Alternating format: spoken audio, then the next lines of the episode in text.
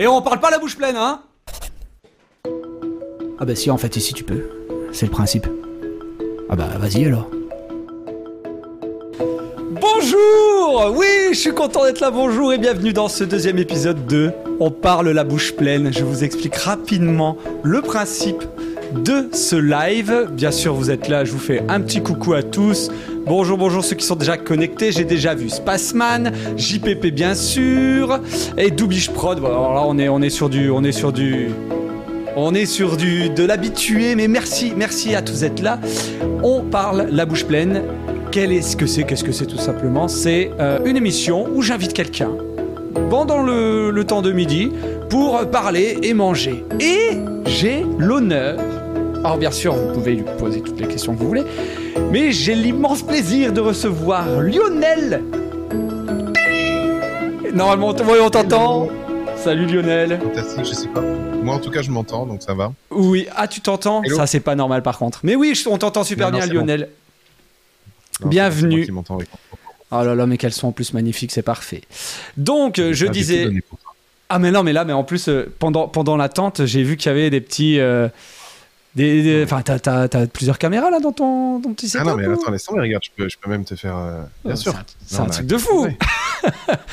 ah, joli fond coloré, euh, Colors, euh, nous dit Spaceman. Lionel, merci, merci. Je te fais rapidement. Ah, attends, JPP. Ouah, le son, la cam, la lumière, c'est autre chose qu'avec Comferré. Tout à fait, tout à fait. Ouais, mais c'est normal, comme Ferry, il est que réalisateur en même temps. Donc, bon, sais, il s'occupe pas de la technique, il, il trouve des idées. Hein. Oui, et encore, quand il y arrive. Euh, Ouais, tout d'abord, merci Lionel. Je suis vraiment, vraiment, vraiment. Alors là, je- on croirait que j'en fais des tonnes et tout, mais je suis super content que tu sois là Ouais, parce que ça va être bah, moi, passionnant. ça. Bah, j'espère. Déjà, ça, déjà, ça fait longtemps qu'on ne s'est pas eu au téléphone. Ouais, Effectivement. c'est clair. Euh, la dernière fois qu'on s'est eu, c'était déjà pour un live. eh ben, écoute, je pense que oui. Et euh, le dernier message que je t'ai envoyé, c'est pour euh, le lendemain de ton anniversaire, je crois. Ouais, c'était bien. Ça me fait Oui, plaisir. voilà, un petit message, voilà, bon anniversaire, 40 ans, fallait pas le dire, mais bon, c'est pas grave. J'ai sûrement oublié le tien. C'est pas grave. Oui, c'est pas grave. Euh, je disais donc, je vais te laisser te présenter. Alors, j'ai un peu euh, quand même spammé, euh, bien sûr, sur différents réseaux, mes différents réseaux, ce que tu faisais et de quoi on allait parler. Mais du coup, je te laisse et je commence avec la première question qui fera sûrement, qui rappellera un peu des choses à certaines personnes. Si je te dis ASV, tu comprends ASV Ouais, je comprends. Ouais. Je fais un bond de 20 ans en arrière de quand j'allais sur les chats sur, euh, sur Voilà ou sur Caramel. Exactement. Euh, euh, 40 ans, masculin, euh, Lille. euh, et euh, Lionel Dame, directeur d'une agence de communication spécialisée en social media. Exactement. Ça, c'était juste pour la petite présentation. On est dans, on parle la bouche pleine. Qu'est-ce que tu manges? À midi Alors, je mange un frichti parce que j'ai pas eu le temps de me faire à manger hier soir. Et je mange des pâtes asperges pancetta.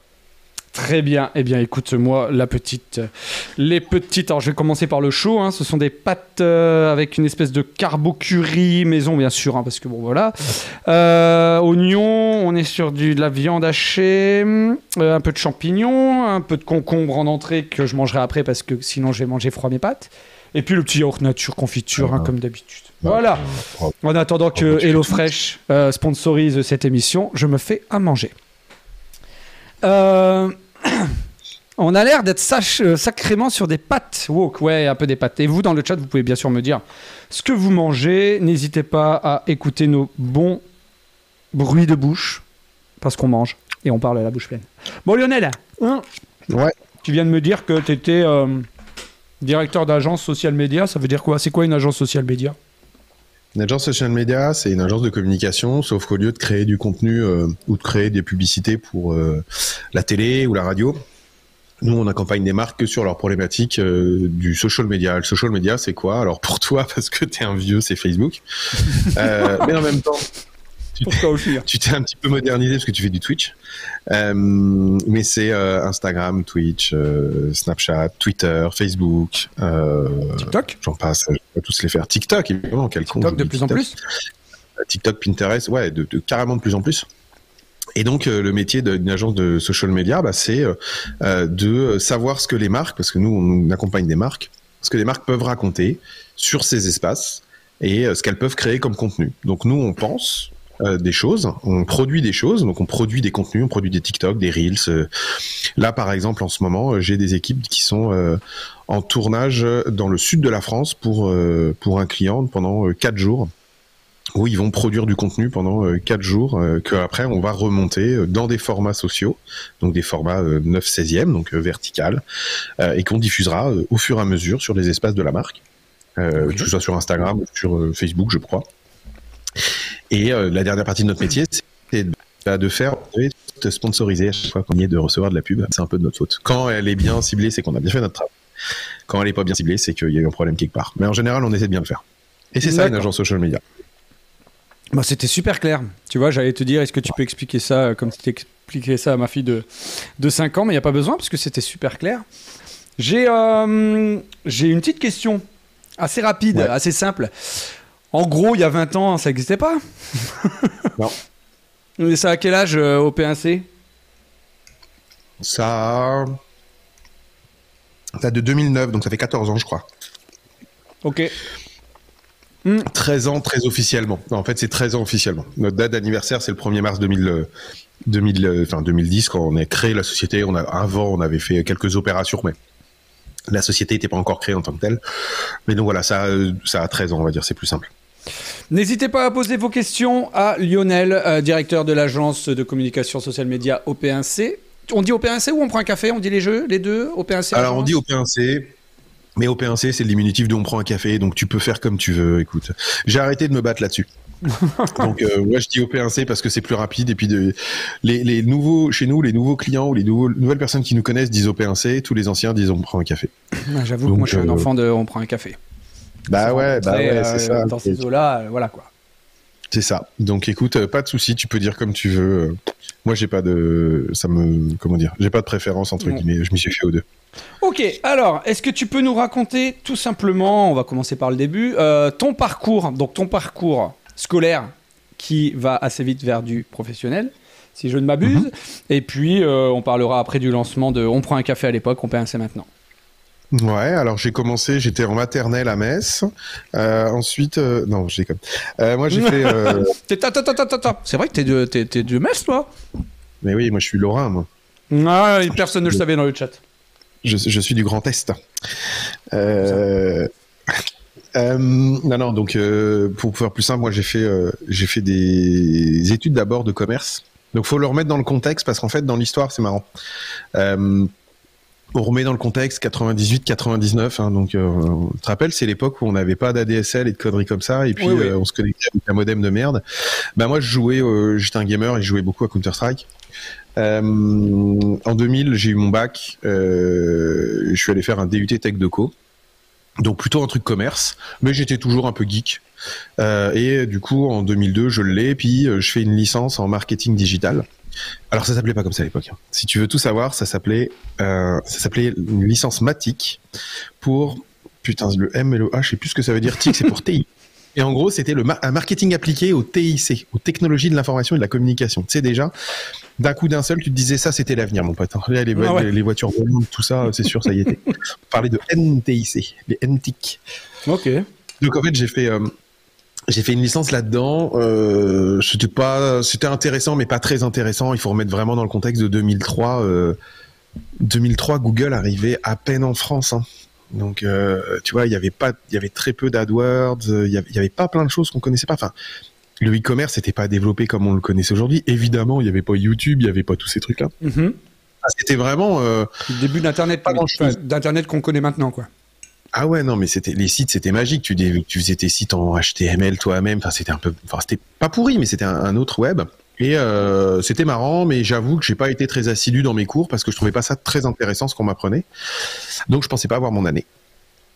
Et, euh, bah, je l'ai eu même haut la main. Je comprends pas, je sais pas ce qui m'a passé par la tête. Mais comme je pensais pas avoir mon année, bah, j'ai pas demandé de dossier pour continuer mes études, tu vois. Et donc je me suis retrouvé comme un con. Puis mes parents ils ont dit bah euh, par contre il va peut-être falloir faire quelque chose mon garçon parce que euh, hein. et donc j'ai travaillé pendant un an chez Decathlon. Euh, où j'étais vendeur. C'était très cool, excellente expérience. ça m'a appris beaucoup de choses dans, ma vie et même dans qui me servent encore aujourd'hui. Alors je ne savais pas. Je ne savais pas, je te promets, je pensais pas que tu avais travaillé chez Decathlon. Je, suis pas content d'apprendre encore des trucs. Excuse-moi, je t'ai coupé, vas-y. Et, l'anecdote marrante, c'est que logiquement, alors pour ceux qui me connaissent, je suis pas un grand sportif, hmm. mais euh, oui, bah, ça va, je t'ai vu. Hein. Euh, mais par contre, euh, pour rentrer chez Decathlon, logiquement, on te dit quel sport vous faites. et moi, j'ai dit, bah, je fais du jonglage. Et on m'a dit, mais c'est pas un sport, ça. Et je leur ai dit, bah, pourquoi vous en vendez alors? et ça a mis fin à la discussion. J'ai dit bon d'accord. Oh, j'ai dit que je faisais du jonglage. Je savais jongler à trois balles, euh, tel un bon babos que je devais être à l'époque. Hein. Euh, hein. J'avais pas encore les bolasses, mais bon. Euh, non, voilà. Et donc, à la fin de, à la fin de mes, de mon année entre guillemets de pseudo césure chez Decathlon, j'ai beaucoup joué toujours. Et c'est une année qui a été assez importante parce que c'est une année où cette année où j'ai bossé chez Decathlon, j'ai arrêté de bosser genre au mois de mars avril pour me dire je vais quand même prendre des vacances jusqu'à la rentrée. Donc j'avais prévu de, reprendre mes, études au mois de septembre et pendant franchement 4 mois 5 mois euh, j'ai geeké un de ces trucs sur des MMORPG euh, je sais pas je devais je devais honnêtement jouer un truc du genre 15 h 16 heures par jour quoi. C'est quoi quoi les jeux tu jouais à l'époque? À l'époque, je jouais à Dark Age of Camelot pour les vieux, euh, pour les vieux de la vieille. Ah ouais, laisse tomber. Alors dans le chat, j'avais JPP, il y a pas de problème. Donc j'étais, euh, euh, ouais, donc j'étais un très gros gamer. Mes parents avaient peur, ils se sont dit, il va jamais reprendre ses études. Et euh, j'ai trouvé un master qui s'appelait un master euh, gestion de projet e-business, qui était à Lille. Euh, et j'y suis allé, j'ai été pris et j'ai fait, j'ai fini du coup mon cursus universitaire en 2006 avec ce master que j'ai eu. Et donc c'est ce qui m'a amené du coup après à rentrer, à rentrer dans l'internet. D'accord. Donc je résume. Ouais. Euh, en deux ans à Metz, deux ans, trois ans, je sais plus. Euh, non, j'étais à Tours. J'étais à Tours. ouais, en fait, Metz, très vite coûté euh, dès que je suis arrivé en CP. Voilà, Metz, Tours, Tours, puis après Lille pour le master. Sortie de master, qu'est-ce que tu fais? Ouais. T'as ton diplôme, eh ben, tu bossais chez Decat. J'ai mon diplôme en poche. non, mais je suis pas retourné chez Decat. j'ai mon diplôme en poche et pendant mon master, j'ai rencontré quelqu'un qui est important pour moi puisque c'était mon prof, euh, mais aujourd'hui c'est mon associé aussi depuis 2006. Euh, où euh, en fait en 2006 il me dit écoute tu veux pas faire ton stage dans ma boîte? Il avait une boîte de conseil mais tu sais un petit truc histoire de se dire il facture quand il fait de la démission. Puis je lui dis bon ouais pourquoi pas on va faire quoi? Il me dit bon je sais pas trop mais on trouvera bien quelque chose à faire on va bien trouver un projet. Bon, moi, je me suis dit, ça c'est pas mal, c'est un peu planqué, on va faire ça. Euh, et donc, j'ai fait mon stage avec lui. À la fin de mon stage, évidemment qu'on n'a pas trouvé l'idée. Hein. euh, voilà, clairement. Et donc, euh, à la fin de mon stage, il m'a dit, bah écoute, euh, peut-être qu'on peut trouver une idée. J'ai dit, oh bah écoute, pourquoi pas. Et donc, pendant, je m'étais donné trois ans de ma vie. J'avais dit, je me laisse trois ans pour trouver une idée d'un truc intéressant et puis euh, si ça marche pas, bah tant pis, j'abandonnerai et puis je partirai puis j'irai euh, dans une carrière peut-être plus traditionnelle d'aller chez un, annonceur ou etc. Et puis euh, donc pendant ces trois ans-là, j'ai fait un peu de conseils, beaucoup de cours, j'ai beaucoup blogué. Donc à l'époque j'étais blogueur. Euh, oh. Je commençais voilà à avoir au moins un peu tourné, à comprendre les mécanismes de fonctionnement du 2.0 qui arrivait. Donc je remets dans le contexte, 2007 arrivée de Twitter un peu euh, euh, sur le marché, 2008 arrivée de Facebook en France, enfin tout commençait à bouger. 2006 c'est l'arrivée de YouTube, la naissance de YouTube si je me trompe pas. Donc 2006, 2007, 2008 c'est un peu la naissance de ce qu'on a appelé le web 2.0, le web conversationnel, le web où euh, fallait pas forcément être un geekos pour pouvoir parler sur internet. Euh, c'est l'époque où on commençait à avoir des commentaires, les gens ils pouvaient avoir des sites web assez facilement. Donc les fameux blogs, euh, tu allais sur une plateforme, tu voulais créer un blog, ça crée un mini-site, tu pouvais publier. Tout le monde avait le pouvoir de parler. Ça te manque pas, ça justement euh, C'est une question de JPP. Euh, cette époque un peu blog. Tu vois, où on pouvait. Bah, c'était un autre internet. Ça te manque pas un peu? Ouais, alors, oui et non. ça me manque pas dans le sens où. moi, ça me manque de pas créer, de plus créer parce que j'ai plus le temps et que euh, aujourd'hui écrire euh, ça prend trop de temps par rapport à produire d'autres types de contenus. Mais euh, produire d'autres types de contenus, ça te demande un temps de folie par rapport à des gamins qui aujourd'hui te produisent des trucs de dingue et qu'en fait bah tu le vois bien toi le temps que ça te prend pour pouvoir le faire, pour trouver une audience. Donc à la fois ça, ça me manque parce que c'était très simple de percer à l'époque. Et honnêtement, c'était vraiment d'une simplicité. Euh, aujourd'hui, il y a une concurrence qui est telle, mais en même temps, je la trouve plus intéressante aujourd'hui parce que si tu n'es pas créateur, t'en as plein et en fait, euh, tu peux, en termes de créativité, il y a beaucoup plus de choses qui se font, il y a beaucoup plus de gens qui partagent de choses. Moi, je trouve qu'on c'est vraiment le web décuplé sur de l'info. Alors parfois de l'info de merde, donc faut mieux savoir la trier. Non, mais c'est le problème, c'est que plus t'as de gens qui vont raconter des trucs, plus tu vas avoir des gens qui vont raconter de la merde aussi. Mais en même temps, moi je trouve qu'il est, aussi intéressant et je le regrette pas parce que je me dis que c'était une période de ma vie et euh, aujourd'hui, bon, moi ça me fait marrer de bosser avec des créateurs de contenu, ça me fait marrer de bosser avec des gens, euh, moi l'agence qui crée du contenu pour le compte de nos clients, c'est canon. Donc en fait, je leur laisse plutôt la place. Mais euh, mais j'aimais bien cette époque où il y avait des petits mondes, tu vois. Moi, je me rappelle de Twitter. C'était vraiment, ça devait être 2007 au tout début quand, quand Twitter a commencé à percer en France. Tout, tout le monde parlait en anglais, même les Sur Français. Twitter Ouais, ouais. Tout le monde parlait anglais. Et il y a un moment, en fait, bah, tu, tu te connaissais, t'étais tous les tous les blogueurs entre eux se connaissaient, donc on avait tous un compte Twitter, donc on se parlait en anglais. Et il y a un moment, je me demande si c'est pas Eric Dupin de Presse Citron qui dit non mais attendez les gars, qu'est-ce qu'on fout là? Pourquoi on parle en anglais sans déconner? On, est, on est tous français. Et donc, je me rappelle de ce moment-là où on a switché, on a commencé à parler français alors qu'avant on parlait en anglais. C'est assez amusant comme euh, comme moment. Et donc voilà, il y avait il y avait on était moins nombreux, donc il y avait peut-être un petit côté un peu euh, clan où tu partageais plus facilement. Aujourd'hui. euh, des clans, il y en a plein, et il y a plein de communautés différentes, mais c'est ce qui fait pour moi toute la force du web actuel, c'est qu'il y a plein de communautés, et qu'à partir du moment où tu as plein de communautés, ça veut dire que tu vas avoir plein de nouveaux contenus, plein de nouvelles informations, tu, tu vas pouvoir découvrir plein de nouvelles choses. C'est ça que je trouve, euh, moi en tout cas, je trouve vraiment passionnant. Mm. Et pour revenir sur la fin de l'histoire, si tu veux, as une autre. Euh, et donc, euh, en, donc, je disais, j'étais blogueur, et en 2009, euh, là, on s'est dit bon, là, faut quand même qu'on trouve un projet, parce que je rappelle que moi, j'avais dit, j'avais donné trois ans. Et euh, en mai 2009, on se pose avec mon associé, qui l'est toujours aujourd'hui, et on se dit, euh, il faut qu'on trouve quelque chose. On a monté trois, quatre business models. Et il y avait le business model de l'agence pour accompagner les marques sur la problématique social. Alors à l'époque, on parlait beaucoup de réputation parce qu'en fait, les marques avaient peur de ce qui se disait en social media. Ils avaient peur de ce qui se disait sur Twitter, sur les blogs, même sur Facebook. On est arrivé, ils comprenaient rien. Et en fait, on s'est dit, bah, on va faire ça. On va les aider. On va les aider à comprendre. Et euh, on a monté l'agence en euh, ce que je disais, les premières opérations datent de 2009 et vraiment en 2010, on s'est structuré pour se dire, bah là, il y a un marché, là, on va aider. Et tout ça, euh, moi, l'expertise que j'ai pu avoir pour pouvoir conseiller, eh ben en fait, elle remonte à il y a très longtemps, puisque bah, tout à l'heure, je l'ai dit, j'étais gamer, et qu'en fait, j'ai sans m'en rendre compte, les communautés de gamers, c'est des communautés. Et c'est là où j'ai appris à gérer des communautés, à, à- à savoir parler sur des chats, à savoir modérer, à savoir gérer des forums, à savoir même l'idée des gens euh, à organiser des choses. C'était finalement community manager avant l'heure. hein. Mais euh, moi, j'ai énormément appris euh, avec les jeux vidéo et après en bloguant, parce qu'en comprenant les mécaniques de d'influence euh, et donc de pas de manipulation, mais de euh, finalement quand tu arrives à bien te placer, tu peux influencer des gens et puis les marques, bah, elles se rendent compte que bah, c'est bien quand il y a des gens qui parlent euh, de leurs produits parce que le poids est différent. Et voilà comment j'en suis arrivé à faire la France en 2010, du coup 2009-2010. Donc 2010, euh, on va dire structuration euh, complète de Ouais. euh, l'agence On prend un café. Je fais un coucou à Ginou qui vient d'arriver, JPP qui nous dit que à l'époque des blogs, il y avait peut-être un peu plus le temps de développer un propos, d'écrire et de lire. C'était un peu plus cool. Lui a beaucoup été, il est très dans l'ancien.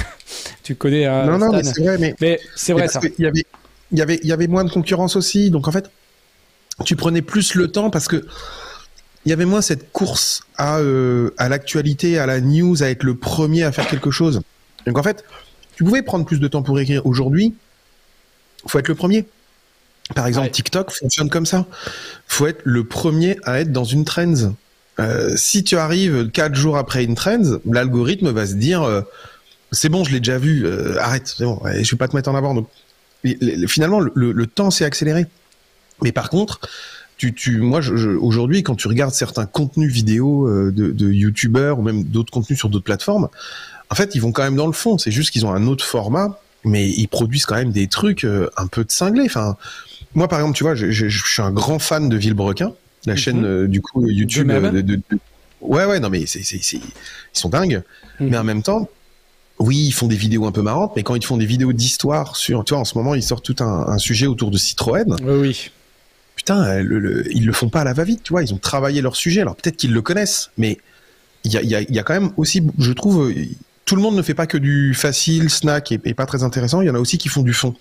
Et je pense qu'à l'époque, si tu faisais du, du très rapide et pas très intéressant, tu vivais pas. Et donc, tu étais obligé de faire du fond. Et pour moi, c'est plus qu'aujourd'hui. Parfois, je vais faire deux, trois blagues sur TikTok et puis euh, avoir trouvé le bon petit truc, ça peut marcher un temps, mais faut quand même avoir un peu de fond, je pense, à un moment pour durer. Pour durer dans le temps, oui. Mais c'est vrai qu'à bah l'époque, à l'époque euh, de YouTube, parce que là tu cites Villebrequin, effectivement leurs Vultech ils sont passionnants. J'ai appris plein de trucs sur l'histoire de, de la Formule 1. Celui sur la Formule 1 est fou. Sur, les, sur le B de rallye est fou. Allez-y, foncez. Allez-y si vous connaissez pas Villebrequin, c'est passionnant. Et là, effectivement, Citroën, ils ont essayé un C15, allez-y aussi. Ah, Moi, j'ai eu ma première bagnole, c'est une Visa. Euh, ah. C'est le début, c'est une séquence, c'est le dérivé des visas. Ça m'a rappelé plein de choses. Euh, Gilou, t'inquiète pas, je t'avais reconnu. Drone Vosges, hein, je sais bien maintenant, même si je prononce mal ton. Mais c'est bien que tu euh, reformulé en, Drone Vosges. Euh, d'ailleurs, Drone Vosges, un de ces quatre, tu vas peut-être nous faire une démonstration de drone FPV en direct dans On parle la Des Vosges Ouais, des Vosges, ouais. donc. On va essayer de. Tu vois, j'essaye un peu. Attends, attends, oui, je sais où j'en mhm. étais. YouTube, c'est vraiment une super plateforme du partage du savoir. J'ai appris la menuiserie et la linographie dessus et plein d'autres trucs, nous dit JPP. C'est vrai. Pour revenir sur ça, sur le contenu, c'est vrai que là, tu cites Vibrequin, ce sont des YouTubeurs. Euh, et tu cites le contenu. Il y a, il y a effectivement, euh, tu vois, là, je, je, pense à ça. Des, euh, des, des, chaînes YouTube comme de, de l'époque, entre guillemets, qui sont peut-être moins mises en avant maintenant, comme il pensait, comme Dr Nozman, quoique Dr Nozman, il a réussi sa reconversion vers TikTok. Euh, lui, pour la peine, il n'y a aucun problème. Il y, y, avait du fond, il y a encore du fond, effectivement. Je crois que maintenant, enfin moi c'est ma réflexion, sur YouTube, en fait, est-ce qu'il y en a encore qui percent tiens? Ouais. après, Michou, après Michou et, Inox, tu vois.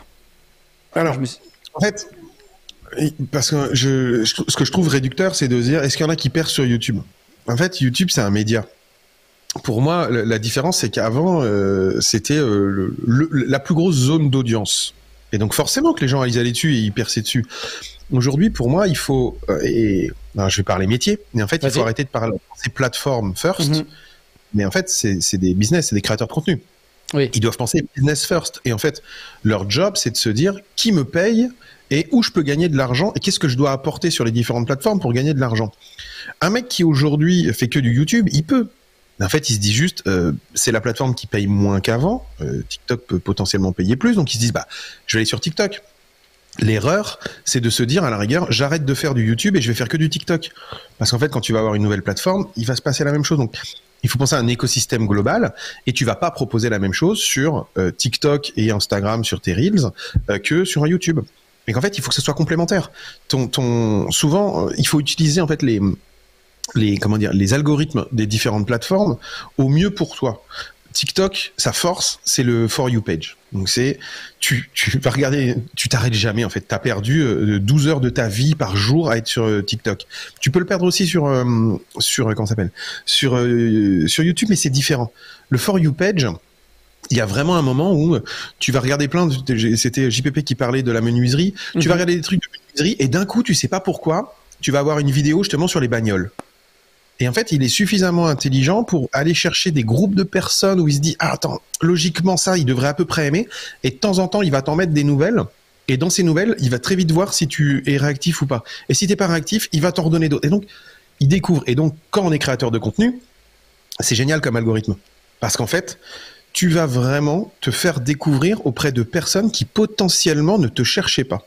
Alors que sur YouTube, c'est différent. Sur YouTube, euh, si tu regardes des vidéos de bagnole, les vidéos qui vont suivre, c'est les vidéos de bagnole. Et l'algorithme va rester dans ta catégorie. En fait, tu vas moins développer une nouvelle audience. Et donc, l'intérêt d'aller sur des nouvelles plateformes, c'est ça, c'est développer une nouvelle audience. Donc, aujourd'hui, on peut percer sur YouTube. Il faut juste avoir du contenu suffisamment fort et suffisamment important pour pouvoir vivre euh, sur YouTube. Squeezie est toujours sur YouTube. Hein. Mm-hmm. Et crée encore des contenus aujourd'hui. Et pour le coup, ça n'empêche pas d'être sur d'autres plateformes également. Donc, il faut pas le voir en l'un contre l'autre. Il faut vraiment le voir en se disant, la plateforme, elle doit m'apporter quoi? Et donc, par exemple, bah, TikTok, bah, il va m'apporter potentiellement de la découverte d'une nouvelle audience. Ok, justement, Spaceman demande, est-ce que c'est pas aussi du fait, dû au fait, pardon, que YouTube porte les vidéos de fond et que TikTok récupère un peu la plupart des contenu soft. Je vais, je vais répondre le temps que tu finisses ta bouchée. Euh, je crois qu'en fait, euh, TikTok, on a tendance quand même à se dire que TikTok, bah, c'est un peu du facile, du léger, du, du un peu. Euh, allez, du pas recherché, on va dire ça comme ça. Alors, ce que c'est, alors qu'il faux, il y en a qui font quand même pas mal de recherches. Je passe un coucou à Max Q, à Max Q là, qui vient d'arriver aussi. Ah, c'est qui nous fait coucou. donc, en fait, effectivement, et c'est pour par rapport à ce que tu viens de dire, tu as un peu répondu à sa question. C'est-à-dire que maintenant, on est plus bah, mine de rien, le, terme influenceur, créateur de contenu, ça prend tout son sens. À la base, là, il y a encore 10 ans, on disait je suis youtubeur. Parce que je suis sur YouTube, j'ai un post Insta, j'ai un peu, euh, je fais des photos sur Insta, tout ça. Maintenant, la plupart des youtubeurs France et monde, euh, on est d'accord que bah, ils sont en fait créateurs de contenu. Euh, je, prends Joyka, exemple, qui quand même vient de YouTube, qui s'est exporté sur TikTok assez rapidement. Mmh quand euh, TikTok s'est lancé, enfin, a, pété. Euh, qui aussi est très euh, gros sur, sur Insta. McFly et Carito, c'est la même, ils ont deux gros comptes Instagram. Donc, je crois que maintenant, il n'y a plus besoin de, sélectionner où, il y a du fond, où il y a de la forme, où il y a du léger, où il y a du machin. En plus, avec les shorts YouTube, maintenant, c'est un peu réglé aussi. je pense que voilà, le, terme d'influenceur, et si tu veux, je, ne t'avais pas dit qu'on en parlerait, mais si on peut parler du projet de loi qui sur l'influence si tu as envie je veux pas mettre c'est de la politique non, tout ça. je veux pas te mettre en voilà. Mais on pourra en parler après je le mets de côté. Oh euh, donc voilà le terme influenceur ou créateur de contenu pour moi maintenant est un peu plus euh, logique et un peu plus à même avec le monde dans lequel on vit nous et on consomme et on produit. Euh, juste avant que tu reprennes, le problème de YouTube pour Drone Vosges et des différentes plateformes, c'est qu'il y a tellement d'offres maintenant qu'il est difficile d'émerger et d'être vu aujourd'hui. T'en penses quoi ça? Tu penses que c'est difficile d'émerger? Ouais, c'est hyper difficile et c'est pour ça que je, je c'est pour ça que je parlais de la complémentarité euh, des plateformes. Parce qu'il y a des plateformes sur lesquelles c'est beaucoup plus simple d'émerger. C'est beaucoup plus simple d'émerger sur TikTok, par exemple. Si tu es créatif et que tu apportes un truc, sur TikTok, tu peux émerger. Sur YouTube, tu t'émergeras pas. Parce que qu'il y a, y a trop de contenu lourd. C'est fini. Et que l'algorithme même, c'est algorithmique, c'est technique en fait. Là, c'est même pas une histoire de t'es intelligent, t'es pas intelligent, ce que tu racontes c'est qu'en fait, l'algorithme n'est pas prévu aujourd'hui pour ça. C'est-à-dire que si tu vas réussir, mais en 3, 4, 5 ans, alors que un TikTok va potentiellement te permettre de monter beaucoup plus vite et potentiellement de, régénérer très rapidement du contenu vers ta page YouTube et donc de monter plus vite que si tu n'avais fait que du YouTube. C'est, il faut vraiment le voir comme euh, on imagine, t'ouvres un magasin dans une ville, c'est ton YouTube. C'est là où tu as le fond, tu as les produits, etc. Et tout le reste, tu peux te dire, tiens, je peux faire un peu d'affichage. Tiens, je peux faire un petit peu de tracté dans les boîtes aux lettres. Tiens, je peux aller mettre un homme sandwich au milieu de la place du marché pour dire mon magasin est ouvert. Et ben en fait, parfois, il faut voir les autres plateformes comme ça. C'est que c'est une forme de publicité. Tu vas quand même dire ce que tu fais, ce que tu vends sur tes flyers. Donc les gens comprennent. C'est juste qu'ils vont pas avoir toute l'exhaustivité de tout ce que tu peux vendre. Et ben en fait, YouTube, c'est ton magasin. TikTok, ça va être euh, ton tractage. Euh, Snapchat, ça peut être ton, euh, je sais pas moi, ton homme sandwich. Instagram peut être autre chose. Et t'en as besoin. Par mhm. contre, si tu fais que de la pub sur un, bah en fait, les mecs ils auront dit ah c'est cool, il y a un mec qui vend des trucs, c'est super sympa. Mais si tu n'es pas potentiellement capable de l'emmener ailleurs, bah en fait il va juste se dire ah c'est sympa. Comme quand tu regardes un TikTok, ah c'est sympa. Et puis tu passes à un autre TikTok, et puis 10 TikTok après, tu te rappelles plus du dixième que tu as vu avant. Parce qu'en fait, tu es dans un rythme de consommation. Et c'est normal, mais au fur et à mesure, bah, potentiellement, il y a des gens qui vont plus s'intéresser à toi, qui vont s'abonner à toi potentiellement, mais surtout qui vont aller voir ton contenu plus lourd si tu es intéressant. Donc porte, porte, porte ouverte sur les autres choses, on va dire, par rapport à TikTok, entre guillemets. Quoi. Euh, au passage, question intéressante. Est-ce que, euh, avec OP1C, vous communiquez en format 9.16 sur d'autres plateformes et d'autres réseaux que Insta et TikTok et les shorts. Ouais, tout ce qui se regarde en ouais. au téléphone. Pinterest, tu fais du 9-16. Mm-hmm. tu fais du 9-16. Alors Twitter, c'est encore un peu différent parce que bon bah parce que déjà Twitter va pas très bien, hein, on va pas se mentir. Pourquoi? Tu peux développer ça? Hein? Bon, parce que euh, depuis le rachat par Elon Musk, il y a des changements euh, assez euh, forts sur le fonctionnement de la plateforme sur euh, le fait de, de, devoir payer pour avoir une information un peu plus authentifiée ou euh, un peu plus certifiée. Euh, là, je crois qu'il y a, c'est ce matin ou hier, le chiffre de, ils sont à moins 28% sur par rapport à N-1 hmm. sur leur, leur, CA ou leurs objectifs publicitaires. Enfin, ah c'est fou ça. Donc la plateforme va pas top. Et, et on le voit, il y a eu énormément de, de publics plutôt pro qui, euh, je vais pas dire ont déserté Twitter parce qu'elles y sont encore, mais qui ont, ont sont, sont rabattus sur LinkedIn par exemple. Et LinkedIn se twitterise. C'est-à-dire qu'il y a de plus en plus de petits posts courts sur LinkedIn parce que ben, toute une population qui était beaucoup plus sur Twitter, bah, moi je la trouve, elle, migre un peu. Ça veut pas dire que Twitter est mort, mhm. mais la plateforme perd de son intérêt aujourd'hui. Sans parler de la haine et des, des, communautés très nocives de, Twitter, enfin, qui a explosé depuis 15 ans. Moi j'ai l'impression. Oui. Hein. j'ai l'impression. Oui, non, mais oui, mais, c'est, mais, mais ça c'est un... Ouais, c'est ce que j'allais dire, il y en a partout. La seule différence, c'est que Twitter, c'est anonyme. Euh, que tu peux, euh, tu peux dire ce que tu veux. Enfin, c'est facile en fait. Il y a un côté, euh, si t'envoies un SMS haineux quoi. Mm. Mais si tu vas dans les commentaires YouTube, il y a les mêmes. Tu vas dans les commentaires euh, sur Insta, t'as les mêmes. C'est juste, je trouve que je sais pas, Twitter, il y a, cette espèce de polémique facile sur euh, sur Twitter qui est un peu euh, bah, moi, j'aime pas. Enfin, pour le coup, j'y passe pas beaucoup de temps, alors que c'était mon réseau préféré il y a, y a très longtemps, mais euh, j'y passe de moins en moins de temps parce que, ouais, parce que je trouve que l'information est pas toujours hyper intéressante. Mhm. Euh, tu parlais de LinkedIn, c'est intéressant parce que je voulais aussi qu'on aborde ça. Euh, Après, on parlera un peu plus du, de, de, ton taf et des, des clients, comment tu les as. non, mais moi, je, pourrais parler de 4 heures là, avec toi, je crois. C'est passionnant. Vous dites dans le chat hein, si ça vous plaît déjà, Edwin. Euh, et si euh, vous avez des questions encore, n'hésitez pas, je vais essayer de redire le maximum de questions, de questions à, Lionel. LinkedIn, est-ce que est-ce qu'il y a un marché pour les annonceurs de LinkedIn? Ouais, il y a énormément de gens qui sont sur, sur. Attends, j'ai coupé mon. Vas-y, je t'en prie. J'ai coupé, je me suis dit que sinon tu vas recevoir plein de notifications au fur et à mesure de tout mon ordinateur, donc j'ai coupé les notifs. un marché dans quel sens?